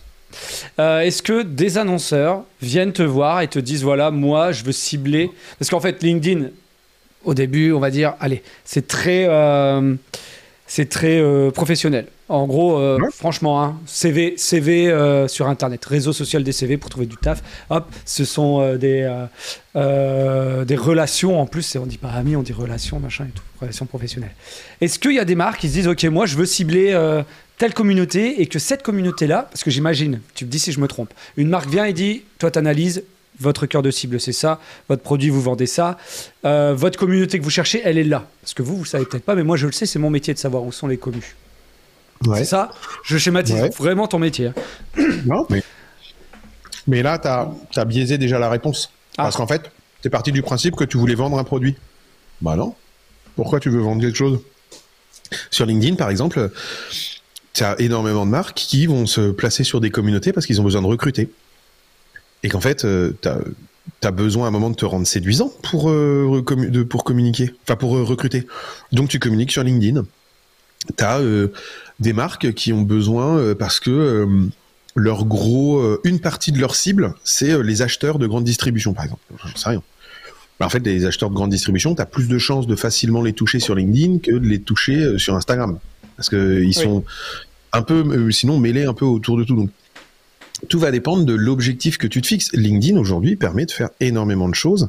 La seule chose, c'est qu'en effet, tu feras pas la même chose que sur euh, Instagram ou sur euh, Facebook, parce que ça va être différent, parce que la cible va être différente et ton objectif va être différent. Mais aujourd'hui, LinkedIn, il y a, je sais pas combien de millions de membres par mois qui se connectent, mais tu dois être à plus de 20 millions, je pense, de membres connectés par mois. Et aujourd'hui, alors en effet, euh, si tu veux toucher euh, euh, tous les, j'en sais rien moi, tous les cuisiniers de France, va pas sur LinkedIn, ça sert à rien en fait, ils ne mhm. sont pas. Alors que c'est, on te dirait, oh, bah, c'est une cible B2B, donc c'est du business. Non, en fait, les cuistots, ils sont pas là. Les cuistots, ils sont sur Instagram, par exemple, et sur Facebook. Ouais. Donc, donc encore une fois, il faut juste, faut, faut, faut... c'est pour ça que je disais que tu avais biaisé la réponse, parce qu'en fait, tu es venu justement avec une réponse, et t'es pas venu avec un brief. Ouais, ouais, c'est vrai, c'est vrai. Je veux vendre mon produit sur LinkedIn parce que si, parce que ça. Bah, en fait, t'es venu avec la réponse. Et nous, en fait, c'est quand un client vient comme ça nous voir, on lui dit juste, ah non, attendez, soit vous savez, là, vous avez déjà votre réponse. Nous, on pense que c'est une connerie, ce que vous dites. Mais on peut retravailler le truc. Mais si vous voulez qu'on fasse ça, on le fera pas. Parce que ça ne marchera pas, parce que c'est pas la bonne réponse à avoir. Donc, sur LinkedIn, pour revenir, aujourd'hui, c'est un énorme réseau en développement, euh, et qui a, euh, qui, qui va devenir à mon sens, sur les 24 prochains mois, une très grosse plateforme de l'influence. D'accord. Euh, ça, c'est un parce scoop. que Il faut que j'y aille. Vite. Il faut que j'aille vite sur, sur LinkedIn. Mais comme, comme en fait, euh, euh, en fait aujourd'hui, les, les influenceurs, les créateurs de contenu vont dans les endroits où tu peux monétiser ton audience. Euh, clairement, ils créent pas du fait. contenu pour le plaisir. euh. donc, comme aujourd'hui LinkedIn n'a pas encore de programme très clair sur la monétisation des créateurs de contenu, les créateurs de contenu viennent pas spécialement sur LinkedIn. Sauf qu'il y a un, un- un travail en cours chez LinkedIn de justement tout le travail de, de monétisation sur les créateurs de contenu. Parce que tu sais très bien que si tu veux valoriser ta plateforme, il faut que des gens créent du contenu. Parce que quand ils créent du contenu, ça crée du trafic. Si tu crées du trafic, tu vends de la pub. Voilà, pour simplifier. Logique. YouTube a fait la même chose euh, avec ses partenariats euh, au départ en disant euh, bah, viendez les gars, je sponsorise si tu gagnes bien ta vie. bah, c'est la même logique, programme de rémunération. Donc LinkedIn va arriver sur cette même sur cette même tendance. Moi ouais, je pense sur les 18 prochains mois, ça va vraiment s'accélérer. Et ça va devenir une plateforme intéressante. Je vais peut-être euh, commencer à faire on parle la bouche pleine sur LinkedIn, moi. Ce qui serait pas bête en fait, parce que quand je regarde ce qui se fait sur LinkedIn, euh, sur le, le- les sujets qui sont abordés, ça colle en fait. Mais c'est mais complètement. C'est parce que euh, là tu le mets sur Twitch parce que c'est la, la plateforme dans laquelle tu te sens le plus à l'aise et que tu l'as pas, tu l'abordes pas autrement. Mais en fait, le même format fonctionne sur LinkedIn. hein. Ah, Tu fais une rencontre de professionnels pour parler de leur métier. Alors oui, on le fait dans un format marrant, mais en fait, euh, sur LinkedIn, on n'a pas dit qu'il fallait être en costard et dire des trucs chiants. hein. C'est est-ce que l'audience est là? Et l'audience, il n'y a pas que des gens en costard qui disent des trucs chiants. Donc euh, non, mais c'est aussi con que ça. Je veux dire, aujourd'hui, euh, moi, on a de la chance. Nous, on est dans un domaine qui est la communication digitale. Bon, il y, a- il y a des gens très connectés qui sont pas tous en costard. Mm. Mais, euh, mais ce que je veux dire, c'est que ça ne représente pas. euh, Il n'y a pas que des experts comptables et des banquiers, quoi. Donc ça, LinkedIn, complètement. Eh ben, écoute, je vais y penser euh, sérieusement. Euh, justement, dont tu parlais de brief, de tout ça. Est-ce que tu peux nous expliquer assez rapidement? Un client vient à un brief. euh, bonjour, je suis euh, Toutoun. euh, je veux vendre quelque chose. Je veux de l'image, j'en sais rien, ou prends autre chose. Comment ça se passe? Sans trahir les secrets de ton À combien? bien sûr. À combien? Moi, pour non, l'instant, euh, c'est à toi de me, de me créer. Moi, je répondrai, bah écoutez, ça dépend de ce que vous pouvez me proposer en retour. C'est quoi les retours Alors, euh, Je suis pas Alors sûr, là, je suis pas serein de, de ce que j'aurais Voilà. répondu en fait. Voilà. Euh, non, non, on va euh, aujourd'hui, en général, quand il y a un client qui vient, euh, qui vient nous voir, euh, en général, soit ils savent pas du tout, et donc dans ce cas-là, nous notre premier métier, ça va être de gratter pour savoir ce qu'il peut aller chercher, soit en effet, il vient avec un objectif. Et j'ai besoin de, je, par exemple, euh, j'ai un nouveau produit, il faut que je m'occupe du lancement sur les réseaux. Donc, il va Mhm. falloir qu'on réfléchisse à comment valoriser un nouveau produit. J'ai besoin d'avoir une campagne de recrutement parce que je n'arrive pas à recruter euh, euh, des chauffeurs poids lourds, j'arrive pas à recruter euh, des développeurs, j'arrive pas, à- peu importe. On va réfléchir à pourquoi. Euh, j'ai besoin de, euh, je suis euh, un grand de la distribution, j'ai besoin de valoriser toutes les offres de mon catalogue qui sortent toutes les semaines. comment on peut faire sur les réseaux? Ça, c'est leur point de départ. Donc nous, on va écouter, on va trier dans tout ça parce que comme je te l'ai dit, parfois ils apportent une réponse qui est pas la bonne. Parfois, ils vont nous dire ah ben on fait un lancement produit et on aimerait absolument le lancer sur Facebook. Et c'est quoi ta cible? 16-25 ans? On va pas le lancer sur Facebook parce que ça marchera pas. Donc tu vois, là on va commencer un peu à détriturer aussi les idées, euh, les idées préconçues et les idées reçues. Euh, donc ça c'est première partie. Donc après nous on récupère ça, on briefe des gens en interne. Donc on a plein d'équipes. On a des équipes qui sont des gens qui font de la stratégie. On a des équipes qui font de la direction artistique. Donc il y a des équipes qui vont faire du community management, etc. Donc on va prendre un peu toutes nos équipes et on va dire qu'est-ce qu'on peut faire pour ces gens. Donc en général on va trouver une grande idée. Que, si vous écoutez l'épisode avec Com, Com en parle à un moment où, euh, ben, avant, il y a une agence de pub qui pense à un grand concept et puis lui, bah, il doit le décliner pour faire euh, un spot publicitaire. Bah, nous, entre guillemets, alors, comme on fait pas des spots publicitaires, on fait pas des aussi grands concepts, mais l'idée, il faut qu'on trouve une grande idée quand même. Donc nous, notre job, c'est de trouver la même chose, une grande idée, et après, on va réfléchir à comment ça peut vivre sur les réseaux. Donc on va se dire, bah attends, pour recruter, je sais pas moi, des euh, chauffeurs euh, poids lourds, un truc bête, tiens, euh, Mhm. On va s'intéresser à se dire, bah, attends, euh, qu'est-ce qu'ils aiment ces chauffeurs poids lourds? Donc on va euh, nous-mêmes réfléchir, on va se dire, bah, attends, un peu analyser. En général, eh ben, ils aiment leur passion, ils aiment leur machin, leur truc. On se dit, bah, où est-ce qu'ils sont? Bon, ils sont peut-être pas sur TikTok, et encore quoique, ils sont peut-être pas sur Instagram, et encore quoique, en fait. On essaie de comprendre où ils sont. Et une fois qu'on a tous ces éléments-là, on va se dire, bah, on va faire une recommandation. Donc, ça, d'abord, c'est un, c'est un keynote, hein, c'est un bout de papier qui dit, euh, voilà tout ce qu'on va faire. Donc, on, nous, on vous dit qu'ils sont là, on aimerait créer, des campagnes publicitaires comme ça, on aimerait avoir euh, telle thématique ou tel ton pour les toucher, et ça va coûter autant. Là, le client, en général, il dit, mais Banco, brillant, c'est génial, j'achète direct. bon, en général, non, il dit, euh, j'ai pas tout compris, euh, d'accord, mais... C'est trop cher. c'est ça. On a les mêmes clients. Euh. Oui, bah, écoute, hein. Euh, donc on lui dit ah bon bah on va retirer les trucs, hein, c'est pas grave. hein. Euh, donc on retire des trucs et puis là il dit banco on fait? Là arrive la deuxième partie de notre métier, c'est de dire bah tout ce qu'on a pensé, bah faut le produire. Donc euh, on va parfois produire du contenu. Donc ce que je disais par exemple là nous on a des équipes qui euh, donc là c'est pour un produit de grande consommation pour de l'huile ils sont partis filmer euh, plein de contenu avec ce produit en question. Donc pendant quatre jours, ils vont produire du contenu. Voilà, ils produisent leur contenu, ils reviennent, ils vont monter tout ça pour faire plein d'assets vidéo ou photos. Et ensuite, bah, nous, on a des équipes qui vont le rendre visible sur les espaces sociaux. Donc ils vont les publier soit en une fois, soit en plein de fois, en fonction de ce qu'on a défini dans la stratégie. Est-ce qu'on voulait que ce soit une opération qui dure une semaine ou une opération qui dure un an? On va les publier, on va faire du community management dessus, donc on va parler avec les gens quand ils vont se poser des questions, et on va le médiatiser pour le rendre visible auprès d'un maximum de personnes. Un maximum de personnes, c'est quoi? C'est euh, bah, si toi aujourd'hui tu publies ton contenu euh, sur Instagram comme tu le fais, tu vas toucher euh, X pourcentage de ta communauté. Allez, je vais Mhm. être sympa, tu touches 30% de ta communauté. Ah oui, c'est Allez, sympa, 20%. ça, c'est beaucoup. Ouais. Euh, bah nous en fait on va dire bon pour être sûr que tu 80% de ta communauté plus des gens qui te connaissent pas, eh ben en fait va juste falloir payer, Mhm. donc payer les plateformes pour rendre visible Clairement, c'est de la sponsorisation. Exactement. Et donc, c'est pas forcément mal de le faire, puisque l'intérêt, c'est pas de toucher toute la France, parce que parfois, ça n'intéresse pas toute la France. Et donc, nous, comme notre job, on l'a dit, c'était de nous dire, on veut toucher nos fameux chauffeurs poids lourds. Mais en fait, dans la publicité qu'on fera, on va pouvoir segmenter, on va pouvoir définir auprès de qui cette publicité, elle va arriver. Pourquoi? Parce qu'on aura analysé ce qu'elle aime ou ce qu'elle aime pas, ses tranches d'âge moyennes, où est-ce qu'elle vit en général, son comportement social et son, comportement sur les plateformes sociales pour réussir à faire ce qu'on appelle vraiment des, des profils. Et qu'en fait, ces profils-là, ces profils type d'utilisateurs, bah, quand on publie du contenu, ça arrive bien chez eux. Je te donne un exemple. Pourquoi j'ai volontairement parlé des chauffeurs, euh, des chauffeurs poids lourds Parce que on s'est rendu compte d'une chose les chauffeurs poids lourds, pour les, euh, pour les recruter, ils sont très présents sur YouTube. Ah, Parce que les chauffeurs poids Ah, lourds- oui. Regardent énormément de vidéos de poids lourds. En conduisant. Alors non, non. Hop, hop, hop, Euh, on les voit sur la route. non, non. Mais par contre, ils, ils- ils cherchent énormément. Tu vois, nous on cherchait euh, des chauffeurs poids lourds qui étaient euh, grutiers. Ok. Ah, C'est précis, spécifique quand même. Mhm. Ouais. Sauf qu'on se dit qu'est-ce qu'ils aiment? Regarder des vidéos de grues. Pourquoi Parce qu'on a fait des interviews auprès d'eux. Et en fait, la première chose qu'ils vont demander, enfin, ou une première chose, ils vont te demander quelque chose quand ils sont recrutés, c'est sur quel camion ils vont rouler et sur quelle grue ils vont, quelle grue ils vont avoir. Donc en fait, ils sont Cool. très au point. Donc en gros, toi, quand t'es une marque, t'as compris ça.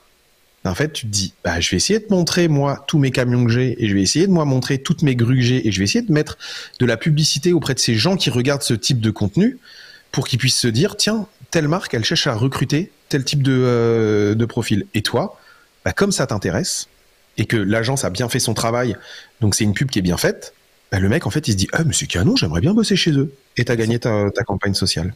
Et c'est Ça bien bien. faire du social media. D'accord. Pourquoi tu veux devenir, euh, c'est pour tu veux devenir Bah oui, écoute, euh, bah là, ça marche pas trop euh, Twitch, alors j'ai j'ai décidé de me reconvertir. Euh, tu, d'après ce que j'ai compris, euh, donc euh, conseil, euh, trouver la cible. Je, je résume vraiment, je vulgarise. Ouais, ouais, ouais. Non, non, bien. agence de com social media. Ah bah, attends, je vais déjà répondre à JPP. Tac, j'avais un client qui voulait parler au médecin en, en quoi? En voulant à tout prix passer par Instagram. Bah voilà, par exemple, JPP qui bosse aussi dans, dans la pub. Avait Ouais. ce et j'imagine que t'as pas t'as pas réussi JPP. Tu peux nous dire, hein, je, je, je reviendrai là-dessus. Donc agence social Très media. difficile. Ouais, Très difficile parce que en plus de ça, il y a une. Alors, toucher des médecins, tu peux un peu, mais c'est hyper compliqué. C'est c'est pas des cibles ultra connectées euh, en social media, je trouve, en tout cas. Pas en tant que médecin. voir. ce que je veux dire. Ça ça regroupe pas la médecine si. À part Non, euh, non, et puis- Doctissimo. Ouais, voilà. En fait, il vaut mieux passer par euh, des gens qui vont. On est fait encore à Doctissimo, si tu veux. Ouais, euh, ouais, les, euh, médecins vont pas sur Doctissimo. hein. Ils ont un truc qui s'appelle le Vidal, qui est quand même vachement plus Oui. fiable. hein. je suis d'accord. Mais ouais, c'est pas forcément des, des publics qui sont euh, ultra connectés. Et il faut plutôt essayer de se dire euh, quelles peuvent être. Alors, je vais faire du clicheton, hein, mais peut-être que les médecins ont des passions à côté. Hein, peut-être qu'ils sont peut-être plus passionnés de golf. Euh, peut-être qu'ils sont. C'est du cliché, mais mais mais pour le coup, il vaut mieux aller sur ce type euh, de ciblage que ciblage médecin.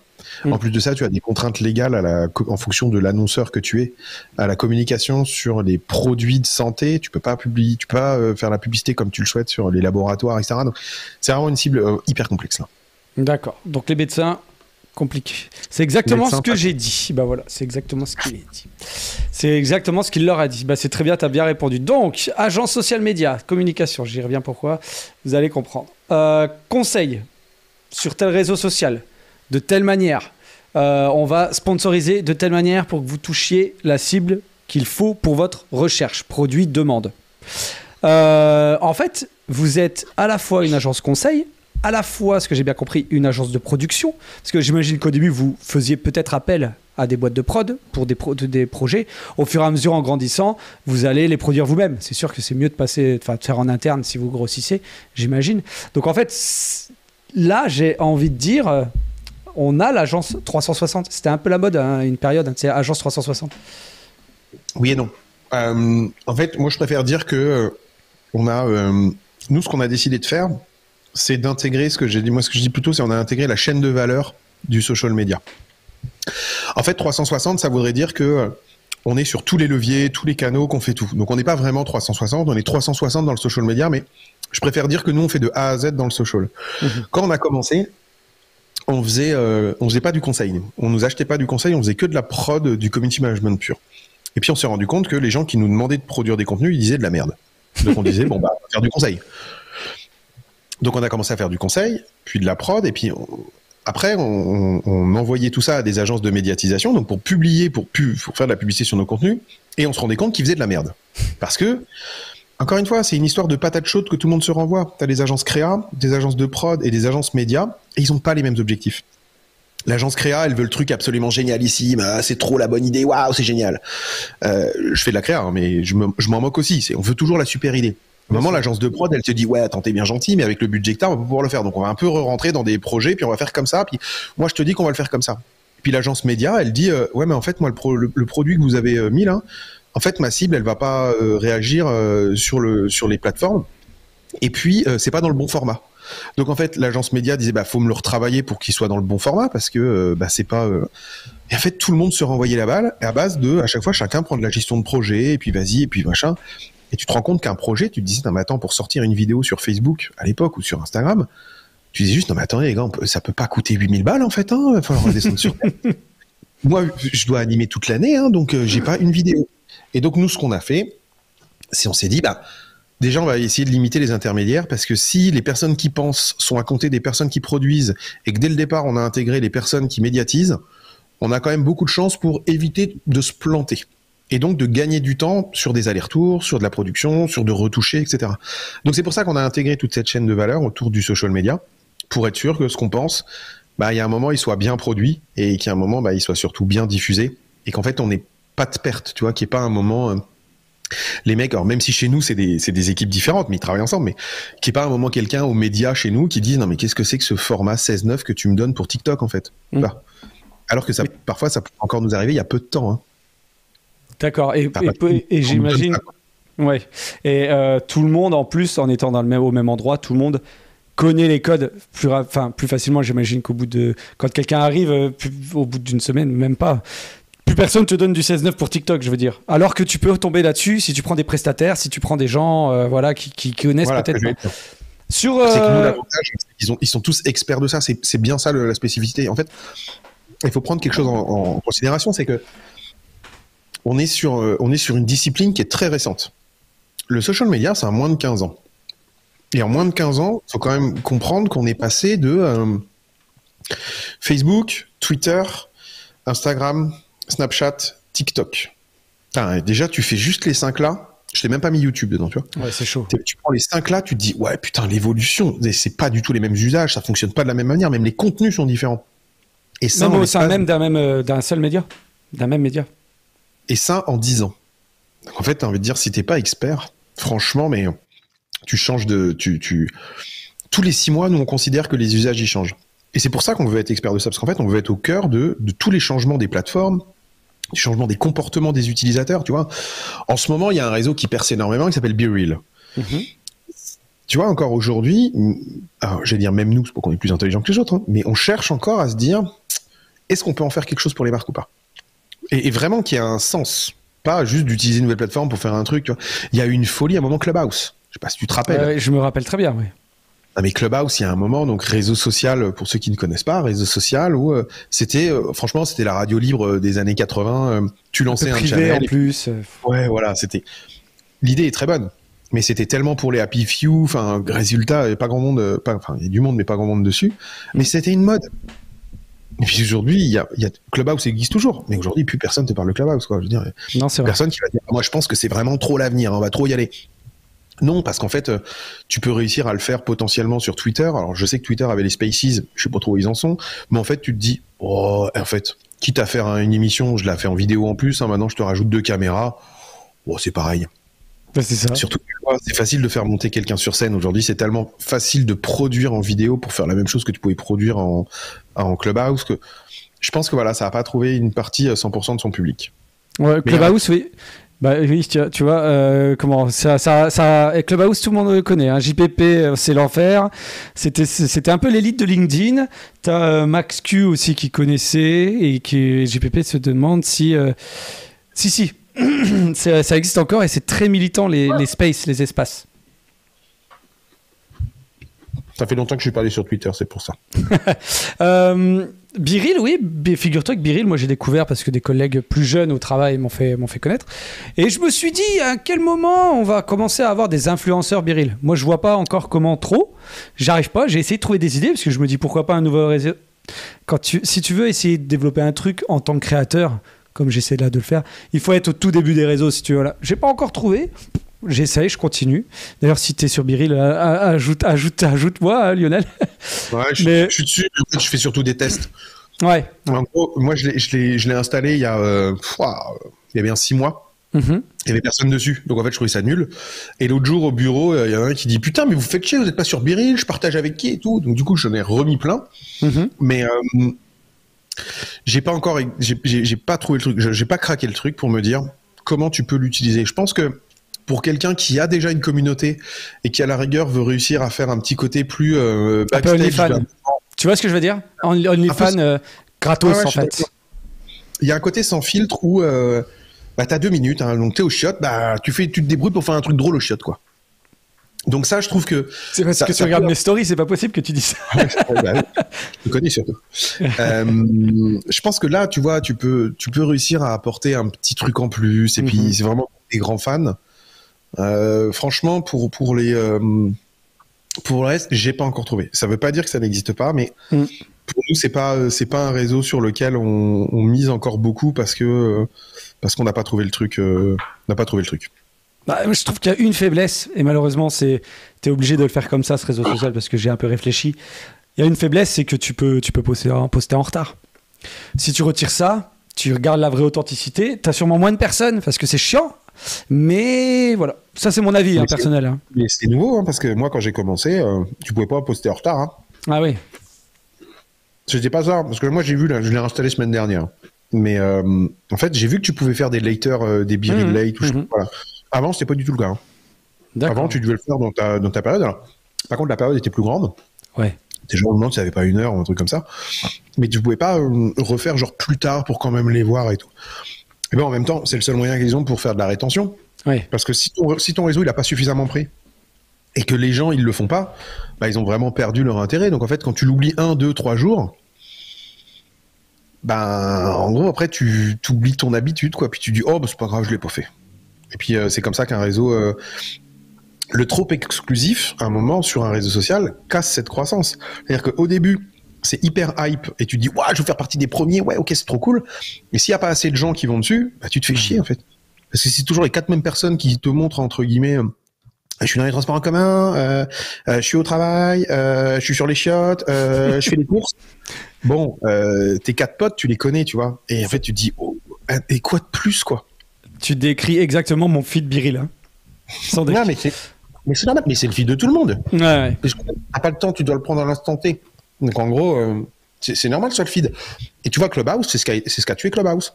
Parce que pour pouvoir être sur Clubhouse, déjà il fallait être sur iPhone. Ouais. Et ensuite, au début, il fallait. il fallait avoir des invites. Attends, pour avoir des invites, il y a un moment, t'avais l'impression que t'étais la reine d'Angleterre quand t'avais une invite, quoi. Alors, ah putain, tu m'as invité sur, sur euh, Clubhouse, trop cool et tout. Et c'est un réseau où on écoute des gens parler, hein. Ouais. Ils sont sur Terre. Et donc, ils ont eu, ils ont eu euh, beaucoup de mal parce que euh, il y, a, il y a vraiment eu le moment où les gens attendaient trop longtemps. Le réseau a mis beaucoup plus de temps à se développer que prévu. Android est arrivé après. Et la hype est retombée. Et comme la hype retombe, bah, eux, ils continuent de vivre. Mais finalement, ça n'a pas l'en- l'engouement et l'ampleur que ça aurait dû avoir. Pour, À mon euh, sens. pour, pour Biril. Ça euh, Oui, non, mais c'est- intéressant et c'est. Enfin, j'ai l'impression. Enfin, je partage assez. J'ai jamais été sur euh, Clubhouse. Je connais des gens qui y étaient, qui m'en parlaient. Euh, ça m'a jamais trop. euh, Il y avait un côté élite justement et le côté euh, préemption. Fallait- mort. ça, ça me gênait un peu. Voilà, il y avait un peu un côté. Je, suis- je suis meilleur que toi ou tu mérites pas. Bon, ça c'est mon point de vue. Euh, sur. Biril euh, Spassman qui me dit que j'ai zappé en racontant euh, mes débuts que au début je comprenais pas. Bah oui, au début je comprenais pas parce que parce que j'avais pas d'amis qui l'utilisaient. Donc quand t'es tout seul comme un con sur Biril, bah t'es tout seul. Donc tu te prends tes photos, t'as l'impression de regarder ta galerie de, de photos de, de téléphone. Pour le pour Spassman, euh, Biril pour l'instant c'est un truc d'ami à ami, un peu un Snapchat sans la partie de droite.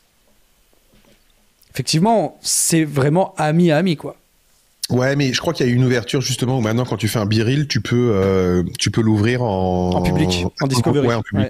Ouais. Je fais Bah oui. tout en Discovery, moi. Ouais, toi, tu veux des abonnés, toi, toi tu bouffes Je, écoute, j'essaye. Je t'ai dit que j'essayais de, de développer une activité euh, annexe à, à mon travail. Et ben voilà, on essaye. Bien- Non, mais en plus, je trouve bien que le principe est cool. Par contre, euh, par contre, euh, voilà, je mets pas que des trucs trop perso parce que bah ma vie perso, ça je mets pas. Euh, mes enfants de dos et encore une touffe de cheveux, ça m'arrive, mais on- jamais on pourra les reconnaître. Et, et- et voilà quoi. Après, euh, moi et mes chiottes, c'est pas perso, tu vois. Enfin voilà, c'est une. euh, Par contre aussi, Spaceman dit que Biril est très utilisé sur TikTok, tu sais, sur les trends et en, en compilation de photos. Ouais, ouais, non, mais en fait, je dis pas que c'est pas utilisé. Je dis, moi, ce que je disais bien, c'est aujourd'hui, je n'ai pas trouvé le comment avoir un usage de biril pour une marque. C'est ça, en fait, que je, Mmh, je, bien sûr. je dis. Par contre, Mais même pour un influenceur, hein, je trouve. Ouais, c'est bah, pour un Ah influenceur. si, trouve ça l'influenceur, si, si, c'est plus facile. Si, si, il peut quand même raconter ses trucs et tout, Mm. il peut bien se Mm. démerder. euh, si, si, lui, il peut. Moi, c'est vraiment pour une marque parce qu'en fait, Ouais. le principe de Biril, c'est de te voir toi et de voir où t'es. Donc, il y a une problématique d'incarnation de marque. Et qu'en enfin, aujourd'hui, c'est de la plus grosse difficulté, c'est que les marques, c'est très compliqué de les incarner, d'avoir quelqu'un qui représente cette marque-là. Toi, c'est, ça peut pas être un influenceur, euh, ça peut pas forcément être un collaborateur, mais en même temps, une marque, elle est multifacette. Donc, en fait, est-ce que c'est qu'une seule personne? C'est très compliqué, l'incarnation de marque.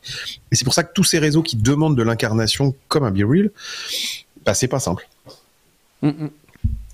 Effectivement, euh, Spaceman encore, c'est lui qui m'a fait découvrir euh, Biril, euh, nous dit que, que le problème c'est que ça intéresse pas grand monde de voir ce que des inconnus font sur le moment, c'est vrai.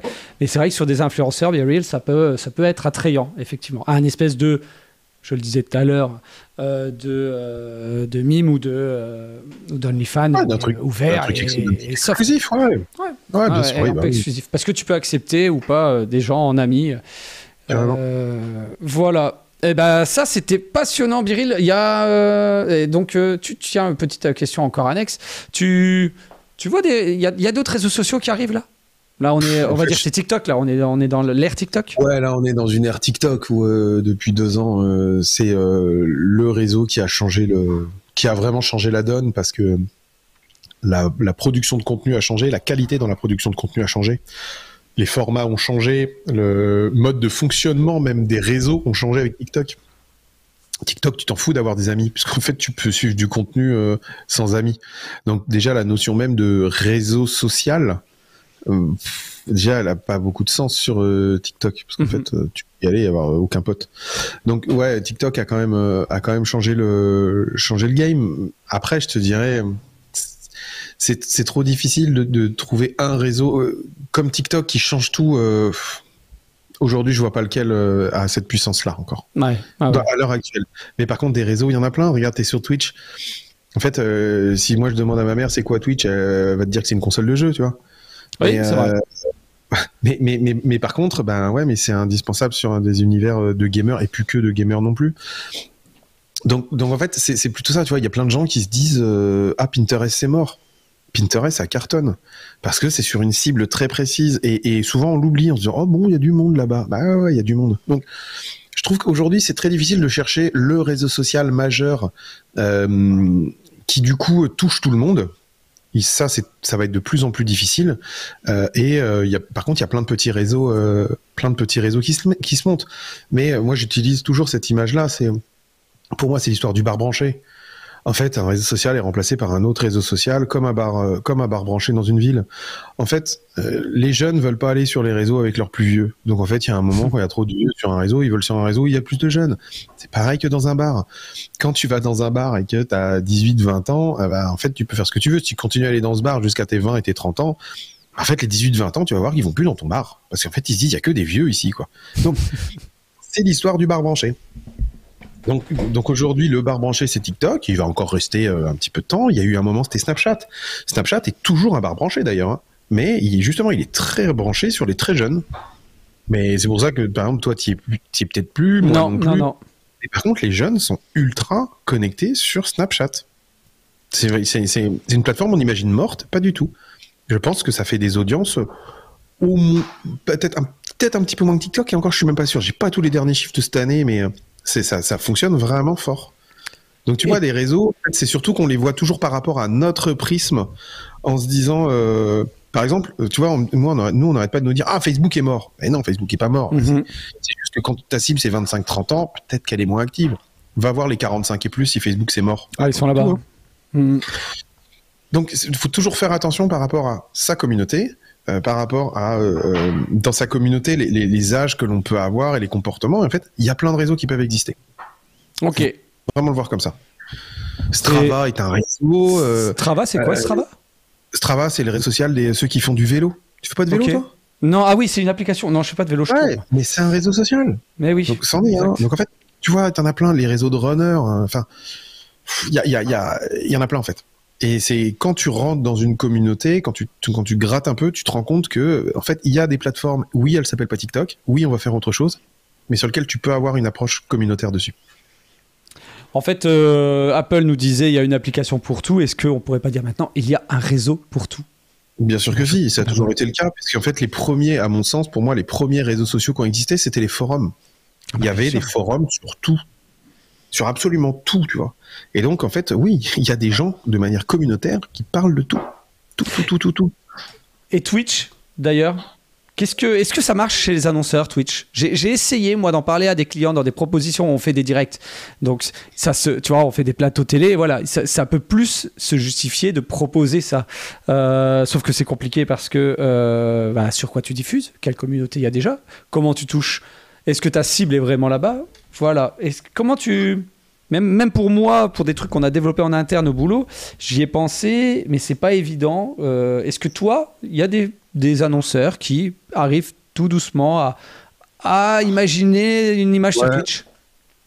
Ouais, ouais, il y a des annonceurs qui le font. Alors après, ils n'arrivent pas en tant qu'annonceurs, tu vois, il n'y a pas euh, une marque qui va se dire je vais lancer ma chaîne Twitch et je vais... Non, en fait, non. Elle va travailler avec des créateurs de contenu sur la plateforme elle va sponsoriser une, à la rigueur une émission, mais en fait, elle va déléguer la création du contenu à des gens qui sont dans la communauté.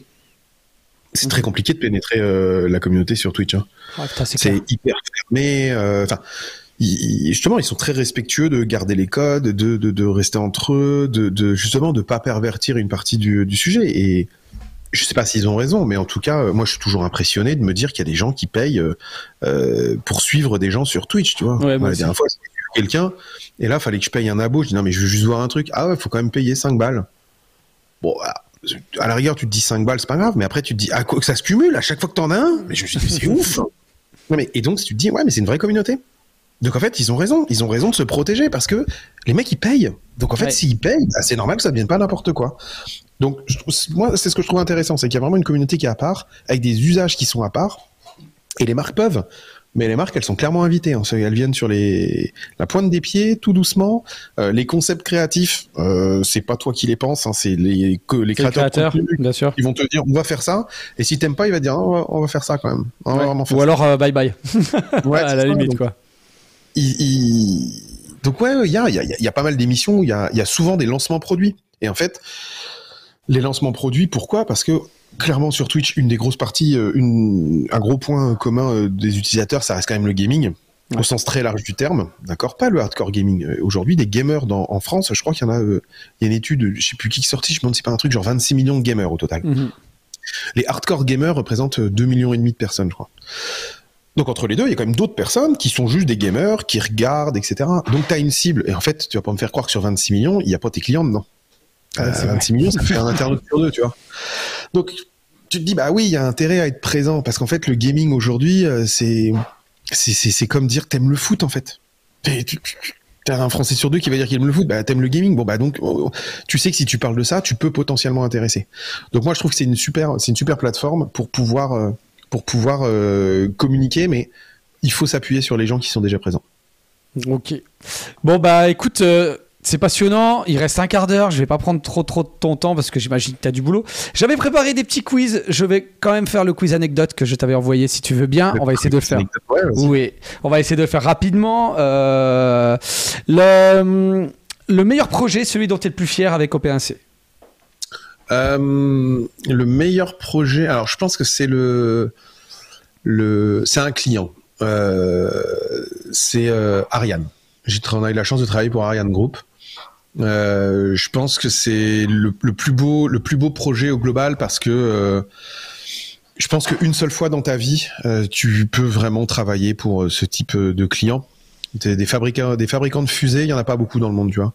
Hmm. Donc fabriquer pour l'un et qui fabrique ça, qui en plus coup de bol est européen, euh, et qui en plus coup de bol, euh, on était en plein rebranding, fallait tout créer et ça, ouais, c'est c'est un projet qui est, qui est, qui est génial. Moi, j'ai rencontré, euh, euh c'est c'est hyper drôle. Plus, juste en face de moi, j'ai j'ai la collaboratrice avec qui j'ai qui on l'a fait, mais c'est absolument génial de de nous, on a eu la chance de rencontrer les ingénieurs qui développaient Ariane 5, qui développaient Ariane 6 Enfin, c'est euh, c'est magique de parler avec eux. Alors eux, ils t'expliquent comment t'envoies une fusée dans l'espace, puis ils disent oui, ça va, c'est pas si compliqué.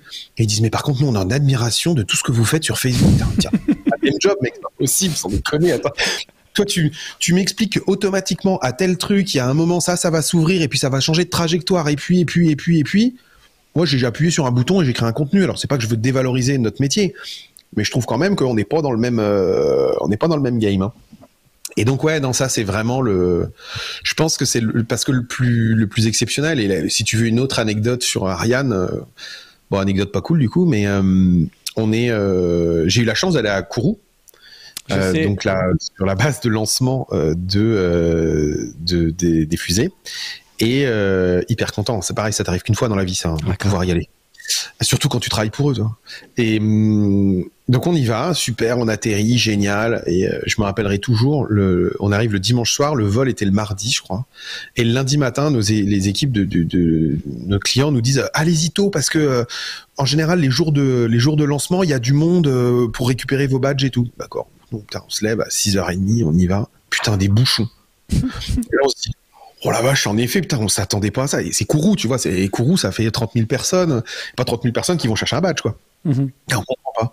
Puis en fait, on se rend surtout compte que c'est euh, donc 2000 quelle année? Quand est-ce qu'il y a eu les élections? 2000, 2020 Non, non pas 2020, je suis con. 2018 2018. 2018, je crois. Ouais. en 2017. 2017. C'est en 2017, euh, bah, il y a eu un, un ras-le-bol en Guyane où euh, pas assez de fonds, etc. Et en fait, euh, bah, il y avait des blocages dans la dans toute la Guyane. Et puis bah ils ont bloqué littéralement euh, les villes et tout. Et j'étais à ce moment-là en Guyane où on nous a dit euh, bah rapatriez-vous à l'hôtel euh, parce que là il y a des blocages partout donc on sait pas trop comment ça va se passer. Et donc je suis allé en Guyane, je suis resté dans une chambre d'hôtel. Et t'as pas vu la fusée? Alors non, j'ai pas vu la fusée parce qu'elle a pas décollé du tout parce que bah, comme tout était bloqué, il y a personne qui pouvait maintenir la fusée, qui pouvait la déplacer, qui pouvait la lancer tout court. Donc euh, le vol a été reporté à deux mois après et puis on n'y est pas allé et puis voilà. donc je suis allé à Kourou, j'ai survécu aux moustiques, à la chaleur et à l'humidité, mais je n'ai jamais vu une virgule, euh, un bout de peinture de cette fusée. Écoute, je sais pas si tu te souviens, mais je crois avoir fait une interview pour euh, toi, pour Ariane Group. Tournée à Ah ouais Paris. Ouais, en 2017. J'ai souvenir de ça. Dans une... Je me rappelle même plus. Non, bah, je sais pas, c'était pas avec toi, hein, c'était pas toi, c'était quelqu'un d'autre. Mais je crois que tu m'avais Hmm. pris, ouais, il te fallait à 4 heures, j'étais sur Paris et ça me Ah, parle. je pense que t'étais- t'étais dans la tour, t'étais dans une grande tour en verre. Exactement. Ouais, c'est bon. Je me rappelle. Exactement. On Donc je me rappelle très bien de cette anecdote et je me rappelle donc très bien que tu n'avais pas vu le lancement de la fusée. Ouais, ouais, écoute. Mais bon, c'est comme ça, c'est euh, c'est amusant entre guillemets, mais, euh, mais c'est vrai que j'aurais préféré la voir, ça aurait été plus classe. Euh, ta pire demande d'un client. Euh, je voudrais quelque chose pour faire le buzz. Oh purée le buzz, on n'a pas le droit ça, hein, c'est interdit, c'est interdit le mot le buzz. Il faut que ça buzz. Euh, donc ouais, c'est la pire. En fait, tu te dis mais ça ne veut rien dire. Euh, bah crée-moi du contenu qui buzz. Voilà. Oh merde. Donc Il y en a encore le- qui disent ça. Ouais. Ah. De moins en moins, mais ouais, ouais, il y en a encore un petit peu. Alors après, nous, on a de la chance, nos clients sont quand même assez matures Mm. maintenant sur le sujet, donc ils nous le demandent plus. C'est plutôt euh, souvent sur des gens qui ne s'y connaissent pas beaucoup en communication, en social media. Et donc, euh, ils viennent, euh, en fait, ils utilisent le mot buzz parce que c'est le mot qu'ils ont entendu, mais en fait, très vite, tu te rends compte que c'est pas, c'est pas faire le buzz qu'ils veulent, c'est euh, qu'on parle d'eux. Hmm. Et c'est juste qu'ils ont un, un mauvais, un mauvais usage du, euh, du terme, sauf que nous, en interne, quand on arrive et quand un brief dit euh, faut que ça buzz, Oh, t'as tout le monde qui rigole et qui dit ah non, non, c'est bon, c'est, faut que ça buzz, faut que ça buzz, là, euh, on arrête les conneries. hein. Donc, euh, ça, c'est la pire, euh, c'est les pires demandes. Ça, parce que du coup, tu ne peux pas, parce que pour que ça buzz, en fait, c'est pas toi, hein, c'est, si, c'est, faut que ça parte. Ouais. il faut produire ça bon. Alors oui, nous, notre métier, c'est de trouver la bonne idée, de trouver le, le, le- le truc qui va faire que ça va partir, mais il y a un moment, euh, t'es, pas, t'es dépendant des autres, en fait. T'es dépendant de communauté, t'es dépendant de viralité, t'es dépendant de plateforme, t'es dépendant de plein de choses. Parce que si tu veux que ça buzz en payant, bah, ça s'appelle juste de la pub. Oui, effectivement, dit comme ça. Mais moi, il y a encore 5-6 ans, j'ai souvenir de, de, de, de clients, potentiels clients, qui me disent Oui, je veux un truc qui buzz. Je veux que ça buzz. Le Ouais. je veux que ça buzz, c'était une vraie phrase que tu avais en premier rendez-vous client. Et souvent, Ouais. c'est délicat de leur faire comprendre. Bon, c'est vrai que c'est de moins en moins maintenant. Ouais. Dire Je veux toucher tant de personnes, je veux tant de vues. Dans les, dans les objectifs, objectif, créer le buzz. Oh. T'as envie de dire, ouais. Après, Ouais, l'avantage, c'est que ils précisent pas bad buzz ou good buzz. Donc Ouais. tu peux leur faire un bon vieux bad buzz, c'est des les gars, eh, j'ai rappelé les objectifs, hein. Ouais, c'est sûr. J'ai jamais osé leur proposer, par contre. Ah purée. Bah non, non, non, tu peux pas. Euh, et euh, la pire demande d'un non-client, c'est-à-dire d'un mec que tu as rencontré et en fait ça s'est pas fait. Si t'en as une, un truc, tu te dis attends, euh, déjà c'est chelou et en plus c'est pas possible et donc on le fait pas et Alors, pas avec. La pire, la pire demande d'un non-client, euh, on doit remonter à 2000, euh, waouh, de quoi, 2015, 2016. Alors, faut pas que je me trompe parce qu'à chaque fois, j'ai toujours le problème. Quand il y a eu la loi pour le mariage euh, pour tous, là, Pour tous, ouais. ouais, il y avait les anti-mariage pour tous, Ah oui. donc euh, les familles de France et autres qui étaient contre, etc. euh, et qui sont venus nous voir pour nous dire euh, il faut absolument qu'on communique pour dire que euh, faut vraiment pas que ce truc-là il passe. Ah t'as eu ça comme demande toi C'était Ouais. quoi C'était la manif pour tous? Ouais. Oh purée.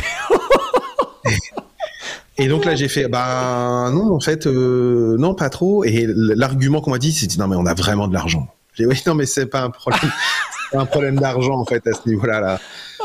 Donc, On a vraiment de euh, l'argent, c'est magique. Ouais, en Oh, fait, c'est putain. passé par une autre agence ou, ou par quoi, mais en fait, je lui dis, bah non, en fait, non, je, je, je- non, je, bah non, en fait, je peux pas, moi, ça, ça, ça va pas être possible. Et, euh, et là, du coup, c'est un non, mais c'est c'est la demande la plus. euh, Ah bah tu m'étonnes. qui m'a le plus surpris et, et- et c'est à ce moment-là où même nous on assume en interne de dire non il y a des clients chez qui on ne va pas et des sujets sur lesquels on ne va pas parce que qu'est-ce que tu veux motiver en interne sur ces sujets-là tu vois? Tu te dis ouais c'est pas possible. En fait il y a personne qui va te dire euh, ah mais trop! Je suis hyper chaud moi travailler dessus ah non en fait euh, non, donc ça c'est c'est le ouais c'est le plus euh, ouais c'était le c'est le c'était le plus chelou de des noms. Ouais, je comprends je bien. pense que mais c'est celui qui m'a le plus marqué Ah bah celui-là, oui, celui-là, on s'en souvient, c'est sûr. Euh, Est-ce que, euh, ju- justement... euh, merde, j'ai oublié ce que je voulais dire.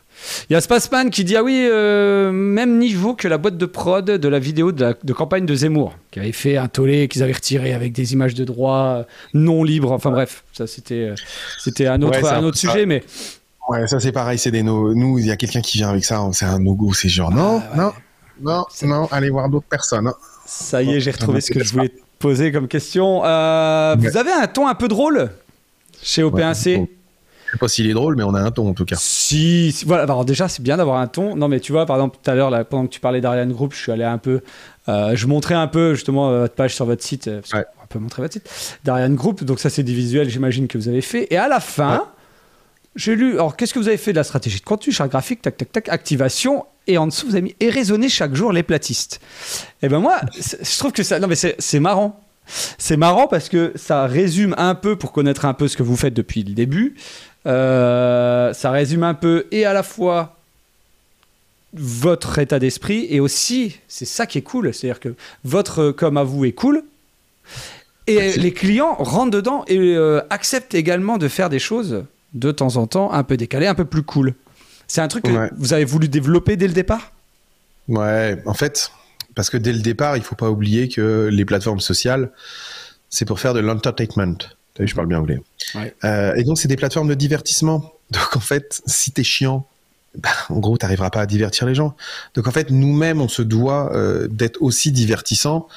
Euh, donc, on essaie de l'avoir. Après, deuxième chose, mais c'est plus par rapport à moi. Bon, c'est un job, hein, donc. euh, si on se fait chier dans son job, sans déconner, si on peut pas rigoler, euh, pff, je veux dire, on sauve pas des vies. Euh, on, on- en fait, on, on peut dire merde, on peut dire euh, fait chier, on peut, on peut rigoler, on peut faire des blagues. Enfin, on fait pas des métiers qui sont suffisamment sérieux ou qui demandent ce sérieux euh, pour euh, du coup nous-mêmes se mettre cette contrainte. Je peux comprendre qu'un banquier, euh, si il vient en Stan Smith avec une casquette et qui dit ouais gros ça va bien, t'as besoin de combien? 20K Ouais pas de souci, vas-y je te fais un crédit.